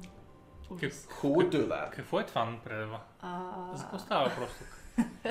Аз, пишейки тази новина, всъщност научих, че има компания, която държи световните права за Lord of the Rings и за Hobbit, за тази част от Толкиновия лор в световен мащаб. Проблемът е, че някои държат за книгата, а други държат за филмите. И затова е трудно да следиш, когато има книги и филми по нещо, е трудно да следиш кой за какво има права. И затова, например, Witcher, нали, има права за книгата, сериала. Съответно, правим щат по книгата, не може да имитира. Не може да имитира играта, защото трябва да купи тези права. И е тегаво, така че Dedalic със сигурност държат за книгата, но... Не, Dedalic не държат нищо. Така ли? Компанията, която държи правата над Lord of the Rings и Hobbit, се е свързана с Dedalic, тъй като те си търсили компания, която да направи игра по Lord of the Rings, която да не е да не е изпълнена с агресия, с битки, с някакви такива стратегии, с кървави работи. Искали са нещо, което да се фокусира по-сериозно върху историята, върху сюжета. Dedalic са компания, която по принцип правят пъзъл адвенчъри с мега готини такива хумористични акценти. Мисля, че те са един чудесен избор за такъв тип игра, която да е по-спокойна, която да е по-ориентирана към сюжет и по-такива дълбоки линии. И тогава какво според теб ще се... Какво ще представлява геймплей на тази игра? Те са си казали вече, че ще бъде стелт, тъй като главният герой ще бъде Голъм. Да. Или Амгъл на български. Да. Добре, ще го наричам сега Амгъл. Хората ще играят с Амгъл и това между другото е само една от 3 игри. Те са подписали договор за общо 3 игри, няма да са свързани, няма следващата да бъде Голъм 2. Окей. Да, първата ще бъде за Амгъл и ще разказва части от живота му, от намирането на пръстена до началото на трилогията Lord of the Rings. Голъм. Ще бъде историята на Голъм. Историята на Голъм, но също така ще се вижда и битката, вътрешната битка, защото има го и Голъм, но все още го има и Смигъл, хобита, който е намерил пръстена. И в последствие пръстена, нали, му е изкривил ума и малко по малко се превръща в Голъм. Ще се взимат решения в тази игра, които в началото, нали, ще си ти дава да си избереш аз искам да направя това, което Голъм иска да направи. Или аз ще направя това, което Смигъл иска да направи, защото ми харесва повече. Обаче, ако твърде много клоните към един тип решение, в някакъв момент играта не ти дава да вземеш решение на другия ум, който ти досега си избягвал. Ако си взимал решения, които Голъм би предприел, в някакъв момент Смигъл става все по-тихичък гласец. Все по-Смигъл, да. Да си казали, че ще има стейт, Амгъл. Ще бъде стелт игричка, тъй като Амгъл обвисли не е създание. Не е лория, не мога да сложиш брони. Аз не мога да игра тази игра. Абсолютно. Какво се случи? Нещо се случи. Botmaster Crash. Thank you for the sub. He tossed a sub to his creatures. Забрах пърговища. Как може? Абсолютно. He's been subscribed for 7 months, как може да кажеш, че за пръв път го виждаш? Не е гледал моите стримове явно, в смисъл за да се появяват. Ами стримвай повечко, бе, Боби, аз съм го виждал на моите стримове. Повече от теб последните 3 седмици в интерес на истината, моето момче. Добре, всъщност така е. Така е мамка му. Ако продължава безработността ми, може да си поделим седмицата. До what end though? Освен това, аз мога да стримам до 2 през нощта, така че... Да, впрочем, ти покриваш доста по-корав диапазон. И последно нещо за играта. Аз също за играта ще да кажа, че ще е много яко да е нещо, което активно правиш, да поддържаш. Например, трябва да пазиш баланс между двамата, като просто кликаш с левия бутон за единия и с десния за другия. Постоянно трябва да кликаш, да пазиш баланс. Като Death Stranding. Това звучи като... Така ли е Death Stranding? Това ли е баланс от Death Stranding? Балансираш с двата тригера. Влади, аз се шегувах. Това е много скучно. You're a horrible person. Това е много скучно. Това беше много плоска шега от мен. Този баланс реално ще го пазиш уж с решението, въпреки че все още нямаме трейлър, нямаме нито тизър, няма нищо. Имаме ето това чудесно лого. Друго готино нещо е, че играта няма да черпи вдъхновение от историята на филмите, които колкото и да са хубави и прекрасни, те са хубави именно защото не копират книгите едно към едно. Защото книгите са адски тежки, няма как да ги натикаш в тия филми по никакъв начин. Натик. Те ще черпят вдъхновение от книгите, ще взимат истории от книгите. Значи Голъм ще обикаля basically по една планина в продължение на 40 часа. И просто ще гледа как тревата расте и е такъв holy fuck. Бих играл това е Death Stranding. I'm gonna go eat a fish. Деталък ли се го прави това? Wow. Дан. И да, играта излезе за PC, някъде 2021 за PC, Xbox, новия Xbox Series X и за PlayStation 5. XX. Аз нямам нищо против, by the way, да краде тежко от Death Stranding, защото, поне е интересен свят. Ха-ха-ха-ха. Кое е последното на детали, което се изцъква? Последно играха на Една и Харви, една от игрите, в които трябва да... Ще трябваше да избягат от някаква водница. Това не е адекватно цялото нещо. Дедалик Боби ги знаеш от Депония, например, или Dark Eye адаптациите. Аз много харесвам и Dark Eye адаптациите им. Те са малко по-неизвестни. Нищо съм играл така. Как Депония си играл? Съм играл нищо. Не ги знам, не ги разбирам. Що си такъв? Нямам търпение. Това ми се играе. Да, това е. Аз нямам търпение. 2021 идва по-бързо. Я се звучи като приятна западна алтернатива на едни иначе неинтересни източни игри. Така. Тук имаме малко... Пак там не Доки Доки Literature Club гръмна на по-по-миналата година. Да, тя беше една много сладка малка бомбониста игра, която се оказа, че не е толкова малка и сладка миличка, колкото уж изглежда. Имаше някакви много тежки хорор елементи, доста стряскащи неща. И хората бяха луднали поне, разбира се, даже имаме ревю на сайта. Байдове, ако искате да го видите. След 3 години мълчание, 3 години мълчание, създателя на играта пише в Twitter пост, че от типа на най-сетне реших да си взема живота в ръце и да си взема щастието в ръце. Искам да правя това, което обичам да правя игри, така че ще започна с това да пусна нещо ново за Doki Doki Literature Club. Не знам дали ще успея да го кажа правилно днес. И да, казва, че няма да бъде продължение, ами по-скоро се предполага, че ще бъде нещо като DLC. Ще бъде DLC за DLC. Ще бъде летали DLC. Yes. И след това ще започна да работи върху игра, която е сложил на пауза около 2 години насам, която също ще бъде визуална новела. Това ще да питам аз, да. Да, това са му плановете. Не е дал някакво ETA, не се знае кога ще излезе това нещо въобще, но пича работи по това. И да, щом си работи по щастието, се подразбира, че може би се е набутал и той в някаква депресия, което е нещо, което афектира повечето инди разработчици, разбираме го. Да, дано няма припокриване с събитието от самата игра. да няма друг вид новини за девелопера. Нали? Да. Нека да слушаме само за DLC-тата му. Ето нещо, което се случи през тая седмица и което, макар да не беше супер богато на новини, които са ми, на мен поне, безкрайно интересни, защото не съм безкрайно хардуерен човек, случи се в Лас Вегас ежегодното Consumer Electronics Show. Да. Нали така се води? CES.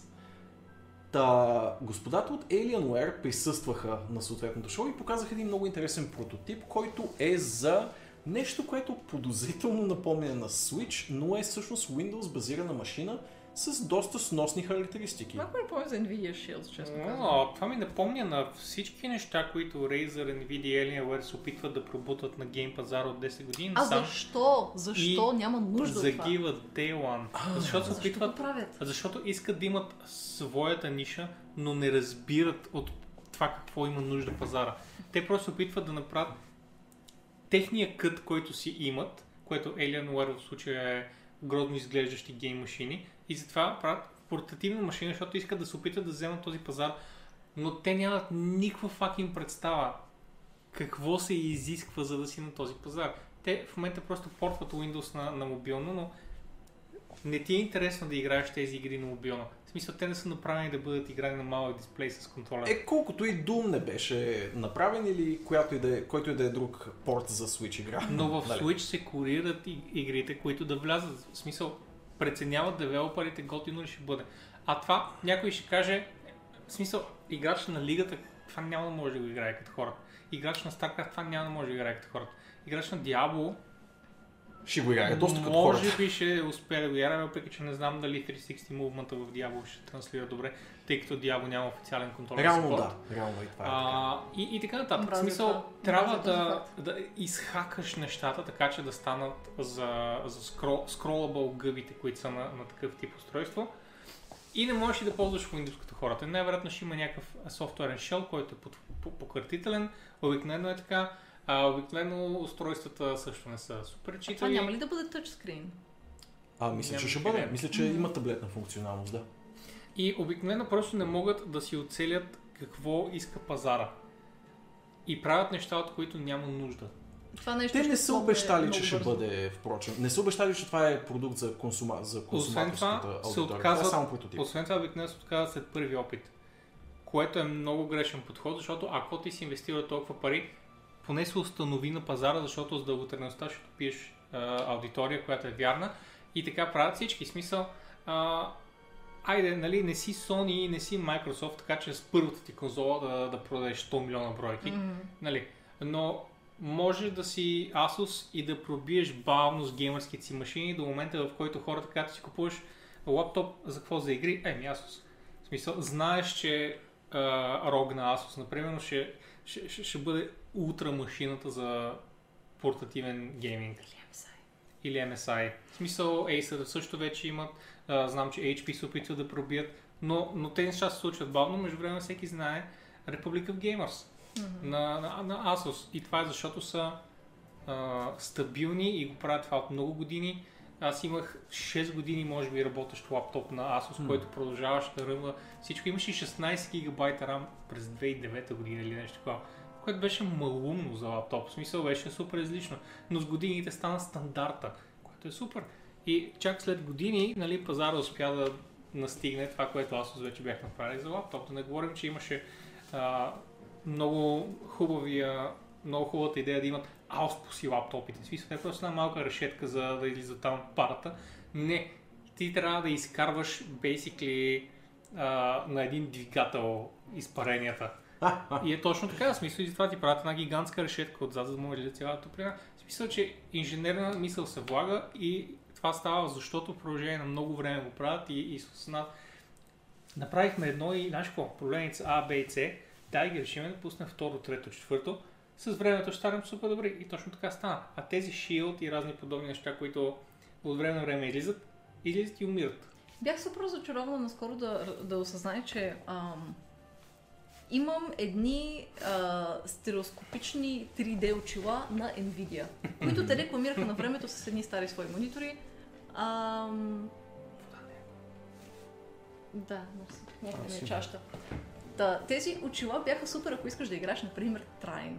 Trine изглеждаше божествено с тези очила. Просто беше тип да отидеш да гледаш IMAX. Също така твърде много казвам тип напоследък. Нещо като да отидеш да гледаш IMAX филм, но е игра и когато си пуснеш игра тип Trine, е толкова shiny и е толкова sparkly, е толкова красиво и е толкова enchanting. И сега разбрах, че те просто са дропили съпорта вече на това нещо, а ти очила изобщо не са били ефтини между другото. А те са едни очила, заедно с едно такова малко ресивърче, което работи с инфраред светлинки. И ми стана много тъпо, че просто са отказали тази технология и вече изобщо не я поддържат. Аз играя съвсем скромно адвоката на дявола. Машинката изглежда сексава, в смисъл много приятен дизайн. Shield изглежда сексава. Всичките изглеждат добре, Влади, защото ти правят добри дизайнери. Теоретично има някакво ниша за това. В смисъл. Не знам. Това как изглежда нещо е много далеч от това дали ще е функционално и е проблем, че фирмите експериментират и след това забравят експериментите и една технология излиза от умовете им за 3 години, а те са наляли едни $100 милиона, примерно, в нея. It's weird, в смисъл не знам как се решават на тия неща, но може би се отказват просто защото са тотален фейлер и не са успели да продадат повече от няколко хиляди бройки. Отново това е само прототип. Но това са... Тук нещо ми прави впечатление, между другото, че очудвам се, че Nintendo не са си запазили правото само те да ползват такъв тип механика, контролерчето да се закача за монитора. Че не са го трейдмаркнали. Да, може би са го трейдмаркнали и те са успели да заобиколят с нещичко. Защото виждам, че в това видео показва, че двете неща можеш да ги закачиш, въпреки че това май за Nintendo може да го правиш и за Switch, може да си направиш контролер с двете контролерчета, да ги закачиш за една поставка. Можеш, да. Така че... Или пък за момента, бидейки само прототип, се успяват да промъкнат не консуматорски продукт, защото не се продава все още. Не знам, честно казвам. Просто може да е нещо съвсем конкретно, като например какъв механизма за заключване на контролер или нещо такова, което в момента, в който нарушат тази концепция, пропада трейдмарка. В смисъл много тънка игра е да заобикараш трейдмарковете. Все си мисля, че в разрез на това, което казва Картача, че той по-скоро има Switch, защото е курирано място, а не толкова защото е преносима машина. Мисля, че доминантната част от ползвателите на Switch го ползват, защото е преносима машина. Или не знам, поне моите представи са такива и моите впечатления са такива. Това ми вдъхва някакво доверие в концепцията на преносима джуджавка с такъв... профил изобщо, нали? Оттам нататък доколко ще има хляба в такова нещо и доколко нямам да го изпуснат като горещ картон в момента, в който се окаже, че не продават 50 милиона бройки на ден, си е вече работа на Alienware, но изглежда симпатично, бе, мамка ви. Според мен няма да просъществува. Ма то нека изглежда симпатично. Нали? Симпатично. Симпатично. Да, вземи си го и си го сложи на стената. Не, там ще си сложи онази преносима конзолка, хендхелда с ръчката отстрани и това ще е секс. Там можеш да сеш една преносима картина, ако искаш някой ден. Много е красива. Ще ти излъжа, обаче са много яки. О, гледах я. Те са едни бутикови хардуерни разработчици. Имаше една тази конзолата с кранка, даже сме пускали да казване. Тя мина и замина по същия начин. Но тя не излязла. Тя още не излязла. Те сега и рекламираха кейсче. Да, аз ме кажа анонса, че... В смисъл, че от тогава не съм чувал нищо за нея, откакто я анонсирам. Разработват си още? Да, пък и тя не е предвидена да бъде еба си финансови успехи и така. Да, ти се оправда с това, че е бутикова, не се притесня. Да. Каза бутикова. Не се притесняй, Боже. Ти обичаш да казваш, когато нещо не е направено да изкарва пари или да остане в умовете на хората, ти казваш бутикова. И по този начин се отписваш от потенциален успех за това продукт. Това нещо пари ли ще изкара или комерциално ли ще бутиково ще е? Окей. Ама последния път, като си говорихме за това, за Аркс и за бъдещето на Аркс, и той също зададе описание, което на мен много ми хареса, бутикова гейминг медиа. Така че си го начукай, Боби. А така, Боби. Ти не вярваш в Аркс. А така. Бутиков човек такъв. Следваща новина. Ти си просто не успял. Не. Следваща новина. Има ли още новини? Има още новини. О, господи. О, май гад, хора. Мемето на седмицата. Успели са да направят ново лого за PlayStation 5-цата. Имаше ревил на това лого. И ето го сега пред нас. Дизайнерите на Sony сами свалят шапка пред себе си, тъй като няма кой друг да им свали. Потупват се по рамената един друг, всички двама, които се занимавали с него. И така, PS5 Искам едно нещо да те попитам. Говорят ли всички за PlayStation 5 и тъпото му лого? Литерали никой не говори за него. Хората много повече говореха за Xbox, защото те показаха хардуера. Те показаха много повече. Показаха не характеристиките на хардуера, показаха литерали хардуера. Може би са чакали точно Microsoft да кажат какъв хардуер ще имат, за да могат да го лънъпнат малко. Това винаги ще е момент, да. Тъй като е толкова фрапиращ дизайн Xbox-кия Scarlett, хората говореха много за него. Това хората се посмяха и продължиха да живеят животите си. Продължавам да виждам мемета навсякъде постоянно. Да, това също пък са тези хора, които не се отказват да изнасилват един мим в продължение на 3 седмици. Накрая на деня, какво да направят като лого? Това са като хората, които още говорят за Witcher в нашия Discord. Чакай, казваш, че е по-смислено да кръстиш конзолата си Xbox Series X ли? Не. След като си имал Xbox 360, е нещо, което Xbox One, Xbox Series X. What the fuck? Идеята сега не е, че тя се казва Xbox Series X. Тя се казва само Xbox. Новата конзола се казва само Xbox. Да, това е просто. И сега започва Series X е тази специална конзола. Когато излезе нов вид конзола, тя пак ще е Xbox и тя ще е Series нещо друго. Сега като излезе тази Series X, когато излезе Slim версия, най-вероятно ще кажа, че тази ще е Xbox Slim версия на сериите X. След това ще има друг вид серии и те ще имат Slim версия, версия. И да, реално го направиха много по-конволутет, отколкото дори мислиш. Мисъл, ти си мислиш, че е станало зле, но реално не подозираш, ще са се вкиснали в много по-дълбоки война. Да. Но съкръщението Xbox X, ето това е, което дизайнера трябва да мисли постоянно и да направи, а не това PS5. Видиш ли? Xbox X, хората това ще повтарят само единствено. Брилиант мув. PS5 е супер смисъл. Няма какво да сбъркаш. Единствената причина Xbox да не е с номера е, че вървят едно конзолно поколение назад спрямо PlayStation и не искат да изкарат Xbox 4, докато PlayStation изкарат PlayStation 5. Нали го осъзнаваш това? Не, но също така, те са компания на Microsoft, същите хора, които имат Windows 9.5, Windows 9.8, Windows ME, Windows XP, Windows 7, Windows 8. Vista. И Vista пропуснах там някъде, нали? Vista преди седмичката и сега десятка, без девятка. Правите вие, имаше 8.1, но нямаше 9. Къв ви е проблема? What the fuck? PS5, гениално просто, окей. И след това идваме към хардуерните фичери, които са ненормално добри. Guys, знаехте ли, че ще има SSD? Ще бъде Ultra High Speed SSD, Боби. Знаете ли, че ще има Blu-ray. Ultra HD Blu-ray. Кой се купа Blu-ray? Amazing 3D аудио саунд. Аудио саунд, който пътува в 3D пространството ли, Влади? Може да чуваш оттам, оттам и зад себе си. Гайз, въдете портфелите. Окей, това очевидно е много умния PR ток, защото не са готови да говорят абсолютно за системата. Абсолютно много умния PR ток. Даже имаше един коментар. Имаше един коментар в Reddit, който беше погледнал сенките на обектите вътре и беше казал оригиналното им, по това какъв ъгъл са, оригиналното им подред бе била еди си каква. И някакво до Pitch, what the fuck говориш изобщо? Откъде изобщо ще отидеш на там? Но няма значение. Няма значение. Не се опитват. Всички си пазят големите оръжия за E3 и това е просто обикалянето в кръг преди голямата... Освен ако Sony не платят на PlayStation да бъдат на някаква PlayStation конференция. Или това. Или това.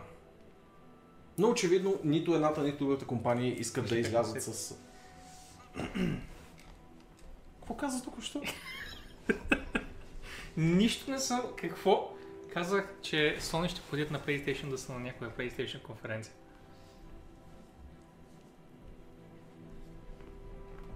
That doesn't make any sense. Exactly. Няма да е смешно. Но се съгласи, което е хубаво. Да, така е. Важно е съгласието. Е, така е.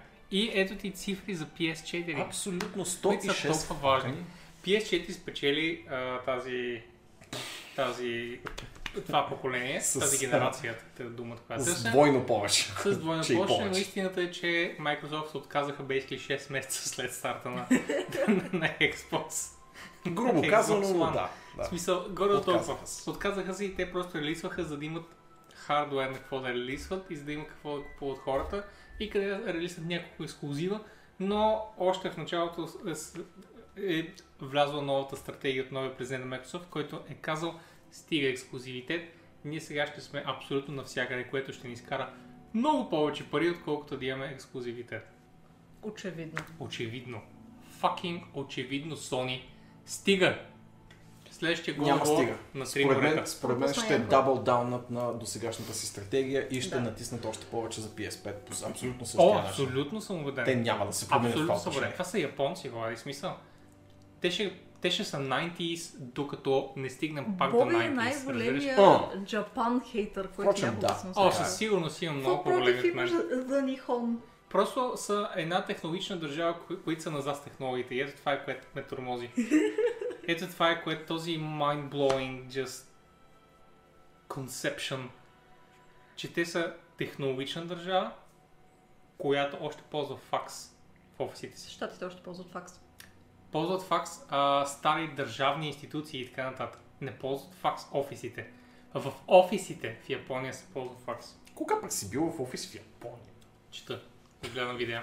Литерали се разхождат хора с камери и показват, вижте какво е в офиса. Един пичак беше в офиса на Коджима преди 3-4 седмици. Което беше mind-blowing, че някой изобщо го е пуснал. Онзи Пауло, да. Не беше на Коджима. Не беше на Коджима. Текен, кой беше? Конами? Конами или Капком, не знам, винаги бъркам кой е Конами. Да, в Намко, беше в Намко Бандай, точно така. Да, и показваше от някакви игри, които току-що бяха анонсирани и показа някакви клипчета, просто би казали с камерата, ясно. Чакай, знаеш, че някои западни журналисти биха убили за тия кадри, така що. Няма значение. И той гледа там директорите с разни дизайнери, както и си лафят на конференции. Да. Good shit. Good shit. Good shit. Знаеш, коя е най-успешната? Знаете ли коя е най-успешната конзола на всички времена? Да, PlayStation 2 от модерните. Да. Но преди това... Колко преди това? От първите и вторите там генерации... Мисля, че и спрямо тях. Тя, PlayStation науката е продава абсурдни парики. 250 милиона или нещо такова. Да. Ти за днес такива ли говориш в момента? Не, говоря за по-предишните битовите конзоли. Една от тях беше продава... Няма че. Окей, най-вероятно PlayStation 2. Да, PlayStation 2 е. И ако вярваме на Уикипедия, на която Южна Америка да е била изключително популярна, именно защото е била ефтин четец в Южна Америка. Южна Америка. PlayStation 2. PlayStation 2-ката, да. Right. И в интересна истината точно зад нея е 3DS. 3DS-а. Да. Покемон. Покемон. И оттам нататък всичките места се държат от Sony. А, ти там ли го прочете? Да. Jesus Christ, той го написал точно като помислях. Картач. Гледай си работа, вече имам един доблаж в чата. Не, ти си know it all. В смисъл, че говоря за PlayNap, че вече имам един човек, с който се препокривам напълно. Така, спидърън за благотворителност AGTQ е лайв в момента, guys. Даже дайте направя и хостнам след като приключим, защото те още са лайв и още спидърнуват като малумници. И това е един прекрасен стрим с едни прекрасни цели, защото дават само към Cancer Foundation и разни такива неща.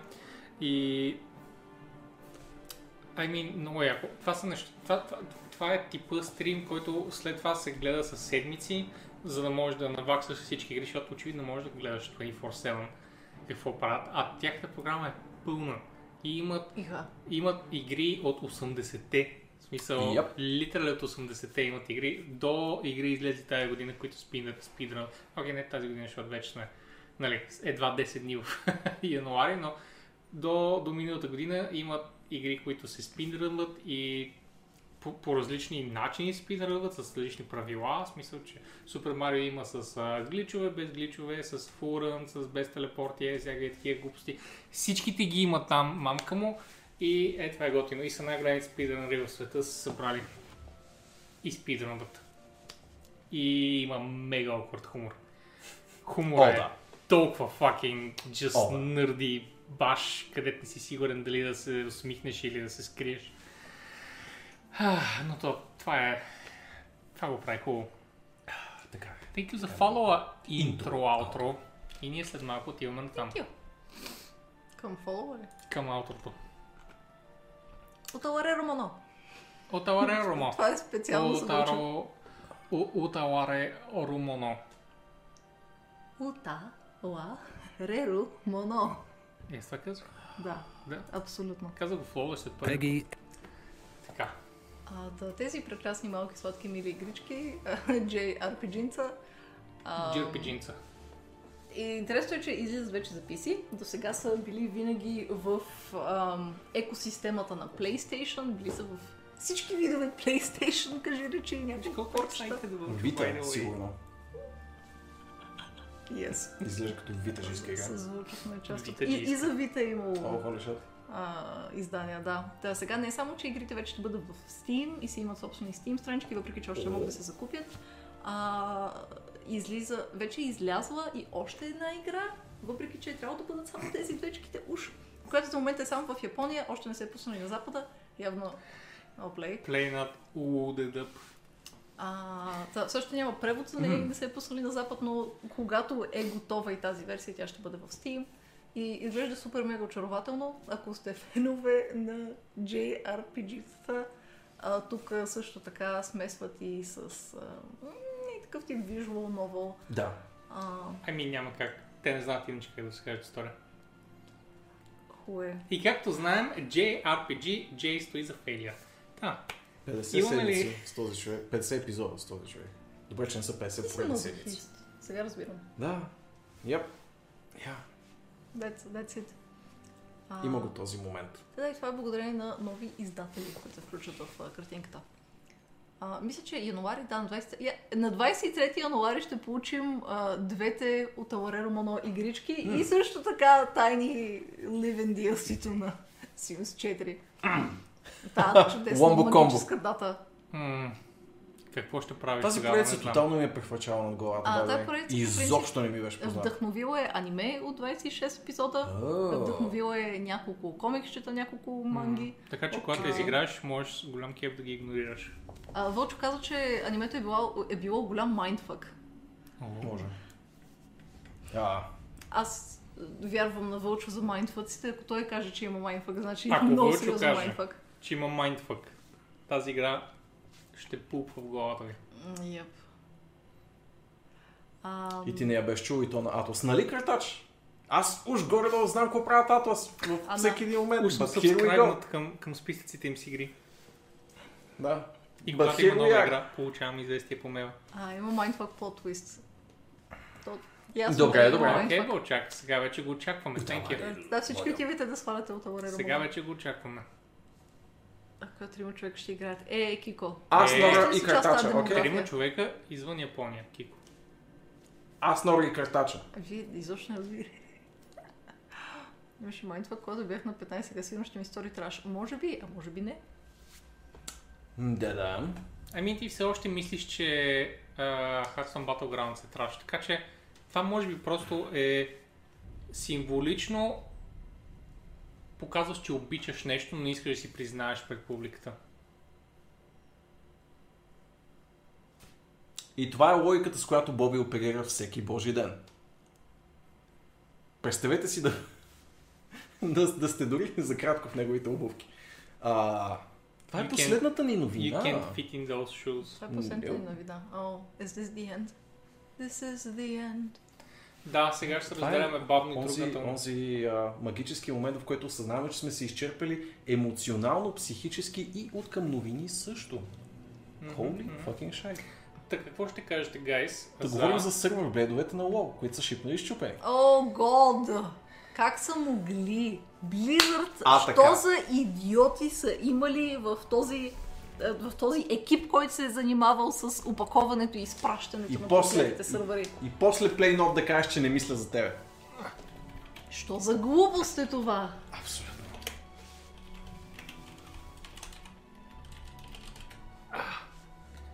Да го видим. Да, може да отвориш първото и после статията на IC, например, в които бях събрали някакви отвратителни снимки просто.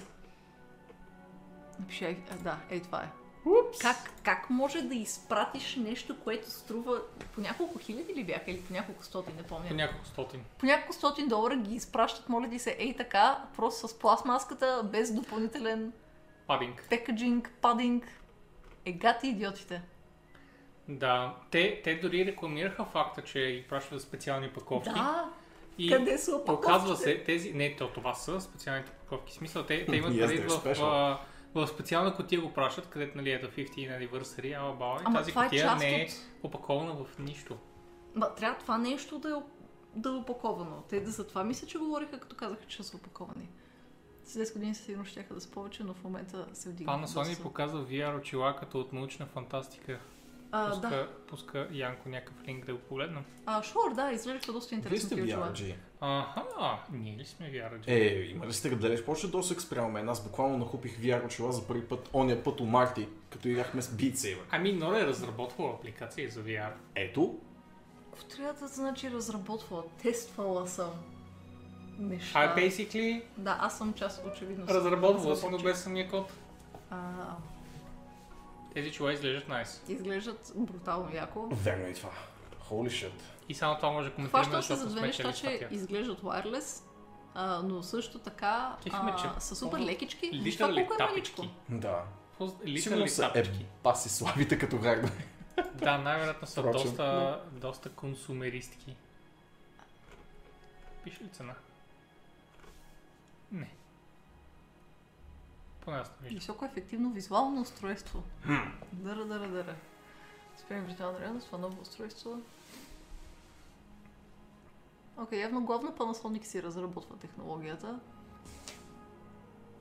Да, наистина са много батъл. Yes. Доста Ghost in the Shell. Е цялото нещо. Секса ви са, бе? Да, нахузваш ги и обикаляш... Че изглежда добре, обаче наистина в такава мъничка опаковка можеш и да сложиш нещо качествено. Да. Това е сега големия проблем с VR устройствата, че няма, ако искаш да е нещо силно, ти трябва да носиш едно голямо сумбреро с хардуер закачено за теб. И затова в момента хората се борят да ги направят нормално wireless, така че не може да ти върви на компютъра, примерно, и да ти трансмитва към хедсета, който да не е вързан с... Реално то просто е един ресивър, да няма никаква друга по-сериозна джуджерия вътре. Козметична операция картач. Очевидно режеш ушите и ги местиш където трябва. Абсолютно. Смисъл. Където трябва. Нека се върнем на това колко сме ядосани на Blizzard. Да, тези идиоти! Fucking Blizzard, човек. Again. Поредният провал. Това са колекционерски неща. това е това точно... Това са дръскотини. Точно толкова отдават на феновете си, колкото на 15th Anniversary Correct Tradition-ите. Абсолютно. Които бяха, бройки за някои държави. Усеща ли Боби колко е солен? Защото аз съм невероятно солен. Това ми е буквално най-голямото разочарование, което Blizzard някога са отправили. Почти лично към мен го усещам, да. И тези неща са за хората, които са искали тези сервер Blades за себе си, били си на сервера, обичали си гилдите, там и хората и си казват: ето тук съм живял 10 години. Тези сервер Blades не са такива, в смисъл те са вече от време, такива в което... Са? Не, литерали са такива. Не са. Има описание, в което се казва, че тези сервер Blades няма как да кажеш точно кой реалм са хаузвали, тъй като по няколко реалма, нали, парченца има обсъдите. Това е по-късната технология, първоначално. Абе, прочела съм официалната статия за тези серверблейдове. Аз си спомням, когато Blizzard ги изкупуваха, да, в смисъл... Да, преди това имаше друга серия такава, която пуснаха, тези сега са други. Друга серия. Тези са по-модерни. Аз седя очарован от постовете на Вълчо. И играта ви е траш, и блейдовете са ви траш, и доставката е траш, и Хардстоуна ви е траш. И траша ви е траш. Свобода за Хонконг. А, така Вълчо. Свобода за Хонконг ми звучи като че всичко нагоре е иронично казано. В смисъл, защото Blizzard ли са окупирали Хонконг или какво? Абсолютно. Ами да, at this point най-вероятно са, честно казвам. С щупените си съвървейдове. С техните Tencent подкупи. Инвеститори. Да, инвеститори. Тия гадни хора, които им дават пари отвратително. Правотвратително, какво се случва по света човек. Боби Котик е прокарал ключовете на колата си върху тези серверблейдове и ги изпратил. Най-вероятно така. Те подмолно... Така ще станат по-скъпи всъщност. Най-вероятно те подмолно са тези компании за въглища в Австралия, заради които в момента са пожарите там. Те убиват малки кенгурунца, Blizzard. Как смеете? Абсолютно. Как малки кенгурунца. Виждали снимките, нали, отвратително? Много лошо. Ти нормален човек, това не ми харесва. Боби интелектуалец, ти всъщност го харесваш. Чисти платки. Кико, върху тези платченца са се хоствали реално. О, не. Така се случва. Ами не е по-зле от когато Влади изпусна... Не е по-зле. Не е по-зле. Фиджи спинър, да. Защото го изпусна първо на бюрото и след това до какво направено. Не знам, много беше на мъсла. Така се случва, гайс. Това е защото съм интелектуалец. Okay. Абсолютно. Толкова. Да. Горе-долу. Искате ли да коментирате малкия ни експеримент тази вечер? Абсолютно да. Хареса ли ви да има трети човек с нас? Коментирайте го без хейт. Конкретно този трети човек с нас. Коментирайте го, но кажете ни само когато го харесвате. Аз така ли да седя? Така ще седя. Ето, Fidget Spinner беше по-зле, виж. Окей. Що Плейнот казва? Значи на Плейнот мнението го уважавам, но твоето не го уважавам, неговото го уважавам. Жалко сте един същ човек. Жалко. Показвай си белите зъби. Много яко снора. Връщаме се на Фейсбук. Знам, че е много яко снора, Сириас. Тройката беше идеална. Къде са тия цитати? Защо не се вкарват? Не вкарвайте тези цитати. За малко щупи телефона. Не беше баш коментара ти, но... и не можеш да щупи, защото е Nokia, смисъл. Тия коментари са толкова тройка на разсъмване. Помните ли го това предаване? То не е ли се още действащо предаване? Има ли причина да не? От толкова време не съм слушала радио. Аз също. Видиш ли, Плами е стояла само защото ти си била тук. Значи, въпреки че литерално нищо не се е променило и ние просто си говорим за какво сме играли. Аз съм толкова по-интересна. Трябваше да спреш да въртиш. После мен не храниш и не я защитаваш след такива реплики. Пия много вода. И на днес ще дойде повече вода. Каната е до мен, аз му насипвам повече бонус вода. Не казах това.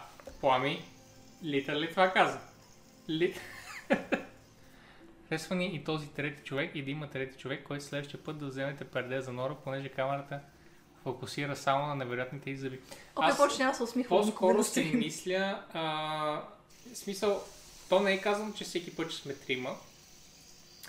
Но така или иначе аз се местя скоро и може би в следващия апартамент ще го акомодирам, така че да успеем трима да станем нормално и да не сме някакъв факинг креват в центъра на стаята. От време на време смятате да влачите жертви в своето леговище подкастърско. Да. Аз се опитам като Карлсон да закрепя перка на главата си и да излетя от тук. Може като барон Мюнхаузен да се дъждеш за косичката и да се скараш от водата. Може 4-ма, не знам дали може 4-ма, просто защото дори и 3-ма много често е в повече.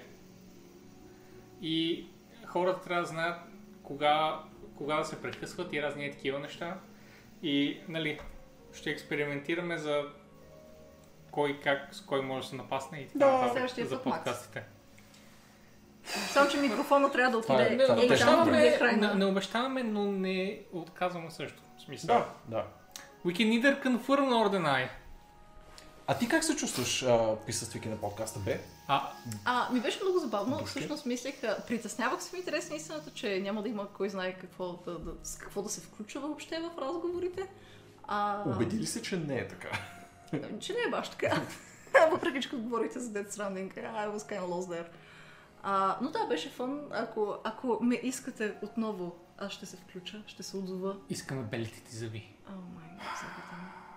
Ето, да вземе зелена боя за зъбите и да хромакийнете някакви скрити картинки поне. Това е гениално. Да, както Марти обича да хромакийва някакви сериозни части от главата си. И от време на време Влади да хромакийва челото си. Ох, Хиберто не го прави, Ради го прави това. Сега последно, като игра Fate Silence му се случваше много често по такъв начин. Хромакийва го хващаше, че изглеждаше сякаш снега от играта го е навалял мъничко и него. И беше толкова sweet и толкова cute. Нора ви краси подкаста. Wow, Thunder, искаш да кажеш, че ние с Влади сме грозни и че Нора е глупава? Искаш да кажеш, че не мога да се включа с адекватно мнение, а само по красия, така ли? Какъв е този сексизъм? Wow, Thunder, как можа с едно изречение да кажеш всички такива лоши неща за всички членове на този подкаст? I think you're going to hell. Абсолютно. И дори според мен иска да каже и че хората в чата са някакви наивни, че ни гледат. Всички обиди. Всички. Сме мега обидени и това беше последният епизод на AxCast. Опитахме се да променим нещо и останахме единствено огорчени и разочаровани. И смачкани. На Бертоне камерата не харесваш Кикоема. Кажи му, бе. Кажи му. Той ще тръгва вчера. Не, вторник. Вторници, това е защото използва вградената функция за green scanning на XSplit, а няма зелен екран и осветление при себе си, както би трябвало. В смисъл, използва адаптивен green scanning, доколкото знам. Доколкото знам, това е проблема. Интересно. Дори не знаех, че има такава опция. Без green screen да се гринскринеш. Да, има камери и софтуери, които го... Sounds hacky as shit. Хаки.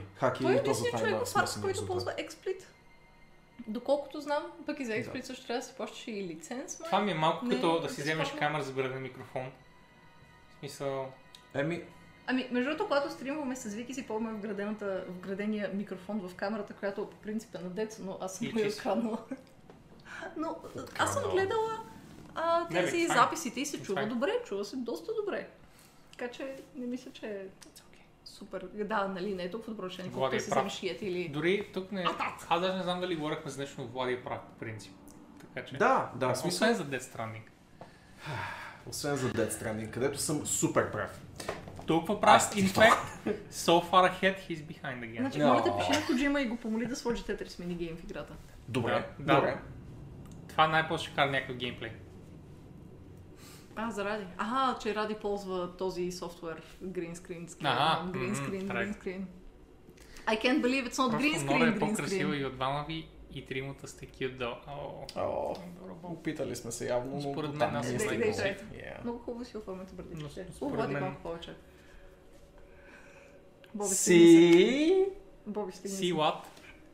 I win. Не виждам от неоформената си брада. He wins the beard game. Добре, избрали на кой хостваме? Предоставя ви тази светла... Аз предлагам ADDQ. Това са ви... и ти ли следваш Dark Saber? AGDQ. Можем да направим едно омче-бомче между тези чудесни красавци или можем да хоснем AGDQ. Владиш иска Phoenix Wright, аз искам StarCraft. Никога не иска Tomb Raider, какво е това? Значи ти напиши Tomb Raider и да се приключва. Лека нощ, чат! Закива ми кръста, искам да го мръпя. До другия път, чат. Трябва да напишем къде ти е тъто, защо повече няма... Обичам вино, не прекалено много. Те са отпред. От клавиатурата на Боби няма... Сложи ли слаш? О, не сложих слаш. О, не. Браво, бе. Така, и сега... Кое искаш? На. Така спише, да не. Да. Айде, много здраве на Зори. Много сте готини. Питайте дали си изкарал изпита. Питайте, да, не знаех, че е карал изпит, но да, питайте. На всичко е минало добре. И... Бай! Чао!